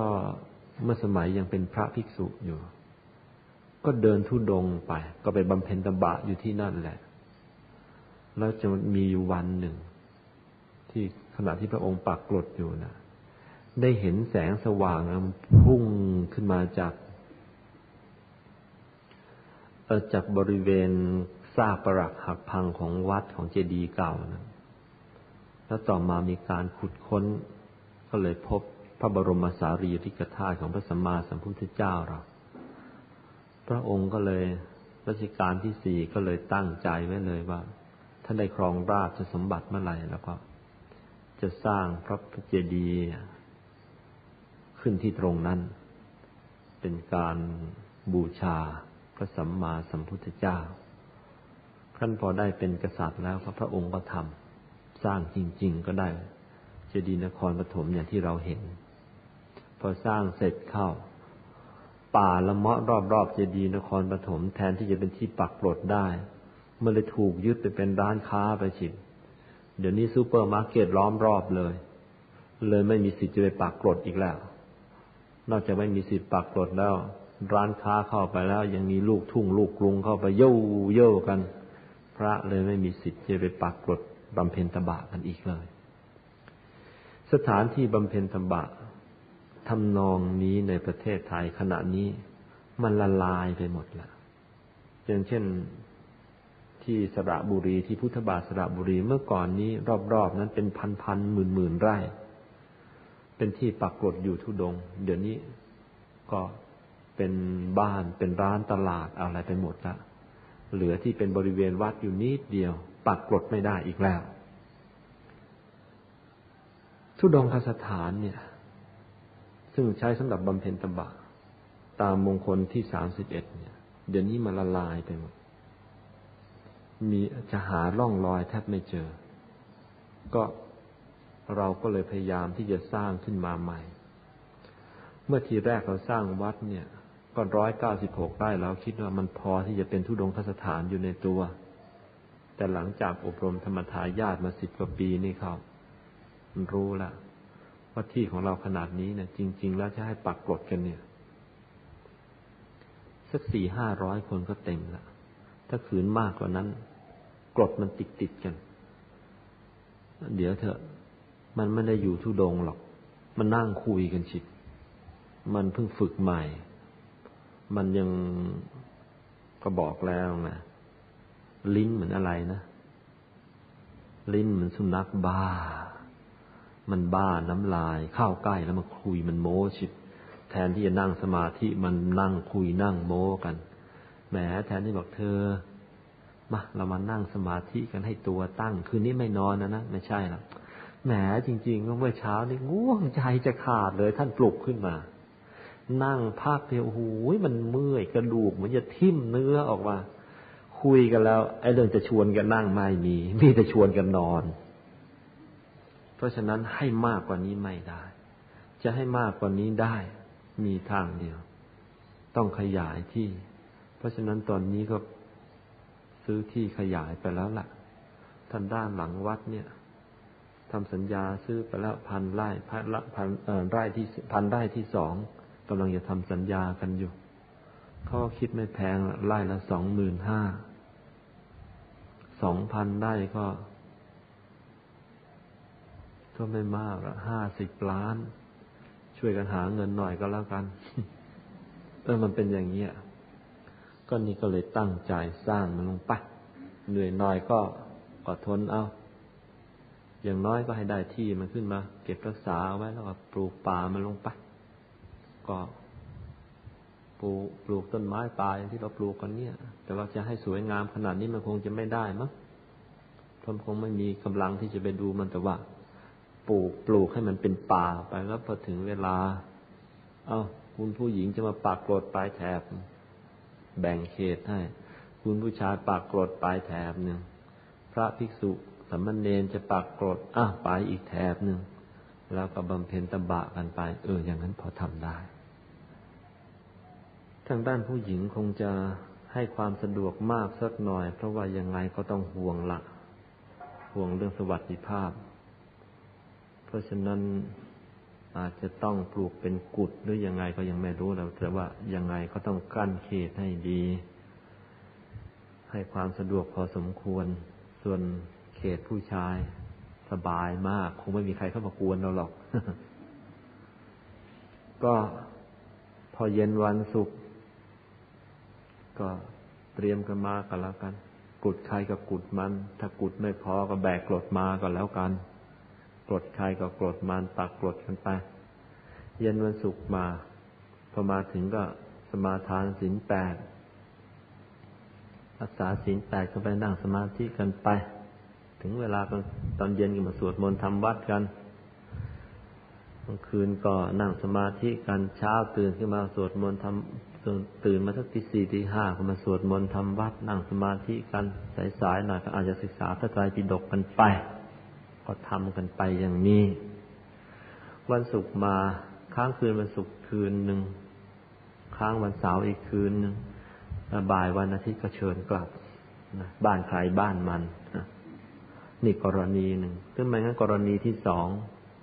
เปิดเป็นคอร์สอบรมสั้น ๆ โดยเฉพาะพวกที่มาใหม่ คอละห้าวันเจ็ดวันสิบวันอะไรก็ว่ากันไปหรือพักร้อน แทนที่จะเห่อตามเขาไปญี่ปุ่นบ้างไปดูอะไรดิสนีย์แลนด์ที่โตเกียวหรืออะไรนี้ก็ ไม่ต้องรับแบกกรดมาปักกรดบำเพ็ญตบะอยู่นี่ ว่าสักสักสิบวันน่ะ พักร้อน ร้อนกายก็หมด ร้อนใจก็หมด อืมตังก็ไม่เสีย หรือเคยคิดถึงว่า แม้ที่สุด ว่าก็ว่านะ นักศึกษาก่อนที่จะรับปริญญาเนี่ยหรือก่อนจะไปทำงานเนี่ยมาปักกลดอยู่สักเดือนนึงคือบ้านเมืองไทยที่มันเดือดร้อนเนี่ยมีอยู่ข้อนึงคือคนที่เรารับเข้าไปทำงานใหม่นี่แหละศีลธรรมมันไม่พอพอเข้าไปทำงานแล้ว แทนที่จะทำงานเขาให้เดิน มันไปทำงานก็ยุ่งหนักเข้าไปอีก พวกนี้มาปากกรดอยู่สักเดือนสองเดือนแล้วก็ให้ไล่ไปทำงาน เออ เราจะเข้าท่าดิหรือสถานที่นี้นอกจากทำในลักษณะนี้แล้ว ถึงฤดูแล้งนั่น พระภิกษุมา มาอยู่ปริวาสกันมาอยู่ทุดงกัน หรือสมเด็จพระสังฆราช ต้องการจะประชุมพระทั้งแผ่นดินมาสองพันไร่นี่คงรับอยู่ ก็จะทำกันไป ราะฉะนั้นก็ ถ้าตั้งใจทำกันจริง ๆ ไม่ช้าห้าปีหกปีข้างหน้านี่เราคงมีที่บำเพ็ญตบะกันเข้าท่าเข้าท่าเกิดขึ้นใกล้ๆกันนี่เองนะมงคลที่เกิดจากการบำเพ็ญตบะนะท่านี้พอจะบอกว่าบำเพ็ญตบะเนี่ย ได้มงคลอะไรมั่ง ต้องบอกว่า ความดีทั้งหลาย ที่มันมีอยู่ในโลกเนี่ย เราจะได้ความดีนั้น ๆ มาอยู่ในตัวเราทั้งหมดนั่นแหละทำไมล่ะ ก็ในเมื่อในการบำเพ็ญตบะนะมันเป็นการเผากิเลสกันโดยตรง เพราะกิเลสหมดอย่างอื่นก็หมดตามอะเลยสุดปัญญาที่จะแยกว่าอบำเพ็ญตบะแล้วได้อะไร ยกตัวอย่าง ย่างตบะนะมีตั้งเจ็ดหัวข้ออย่างที่ว่ามานี้เอาแค่อย่างเดียวก่อนคือเรื่องทุดง พระสารีบุตรท่านบอกเอาไว้ชัดนะบอกว่าการที่ คนใดคนหนึ่งจะได้มาเป็นพระอรหันต์ได้เนี่ยนั่นหมายความว่าคนนั้น จะต้องเคยบำเพ็ญทุดงบำเพ็ญตบะ อย่างน้อยที่สุดก็ถือทุดงทั้งสิบ ทั้งสิบสามข้อสี่หมวดนั่นน่ะ มาจนครบแล้ว จะในชาตินี้ก็ตามในอดีตชาติก็ตาม ถ้าบุคคลใด ยังไม่เคยอบรมทุดงมาก่อน หรือว่าอบรมทุดงมาก่อน คือบำเพ็ญตบะในการอยู่ทุดงมาก่อนเนี่ย แต่ยังไม่ครบทั้งสิบสามข้อ ยังไม่ครบ พวกนั้นถึงแม้ว่ามาเจอพระพุทธเจ้าแล้ว พอได้ยินพระพุทธเจ้าเทศเสร็จสั่งสอนเสร็จอย่างดีก็ได้เป็นแค่พระโสดาบันจะยิ่งกว่านั้นไปไม่ถึง เพราะอินทรีย์สังวรมันยังไม่พอ ความเพียรหรือก็ไม่พอไอ้นิสัยเอาใจตัวหรือมันก็ยังปราบมาไม่หมดมันมาเจอพระพุทธเจ้าแล้วอย่างดีก็ได้เป็นพระโสดาบันตรงกันข้าม ใครที่อบรมทุดงมาก่อนอมายังช่ำชองแล้ว ถ้าได้ฟังพระพุทธเจ้าเทศปุ๊บเป็นพระอรหันต์ปั๊บกันไปเลย เพราะพื้นฐานมันแน่นกับเขาก็การได้หมดกิเลสเป็นพระอรหันต์นะถือว่าเป็นสุดยอดของมงคลเป็นคุณความดีที่ยิ่งที่ไม่มีความดีอื่นยิ่งกว่าล้วมันก็ได้มาจากการบำเพ็ญทุดงบำเพ็ญตบะเนี่ย เพราะฉะนั้นจะถามว่ามงคลจากการบำเพ็ญตบะมีอะไรมั่งก็บอกแต่ได้บอกได้แต่เพียงว่า มงคลจากการบำเพ็ญตบะคือ สิ่งที่เป็นมงคลทั้งหลายมีอยู่ในโลกนี้แล้วก็ เราจะได้สิ่งนั้นทั้งหมด ไม่รู้จะตอบว่าอย่างไร ชัดดีไหมสำหรับวันนี้คงจบเพียงแค่นี้นะสัพเพพุทธาพลปตาปัจเจกานันจิยังพลังอรหันตานันจเตเชนรักขังพันธามีสัพพโส ได้อำนาจบุญของพระพุทธเจ้าทั้งหลาย พระปัจเจกพุทธเจ้าและพระอรหันตเจ้าทั้งปวง ตลอดจนอำนาจบุญที่เกิดจากการแสดง มงคลที่สามสิบเอ็ดเรื่องการบำเพ็ญตบะ มีบุญกุศลมากเพียงใด ขอบุญทั้งหลายเหล่านั้นจงประมวลรวมกันเข้าด้วยกัน เป็นตบะ เป็นเดชะ เป็นพลวะปัจจัย ส่งเสริมดลบันดาลอภิบาลคุ้มครองปกป้องรักษา ให้ทุกท่านในที่นี้ จงเป็นผู้มีตบะแก่กล้า สามารถเผาผลาญกิเลสให้หมดสิ้น ไปทุกภพทุกชาติ จนตราบเท่าเข้าสู่พระนิพพานเทิน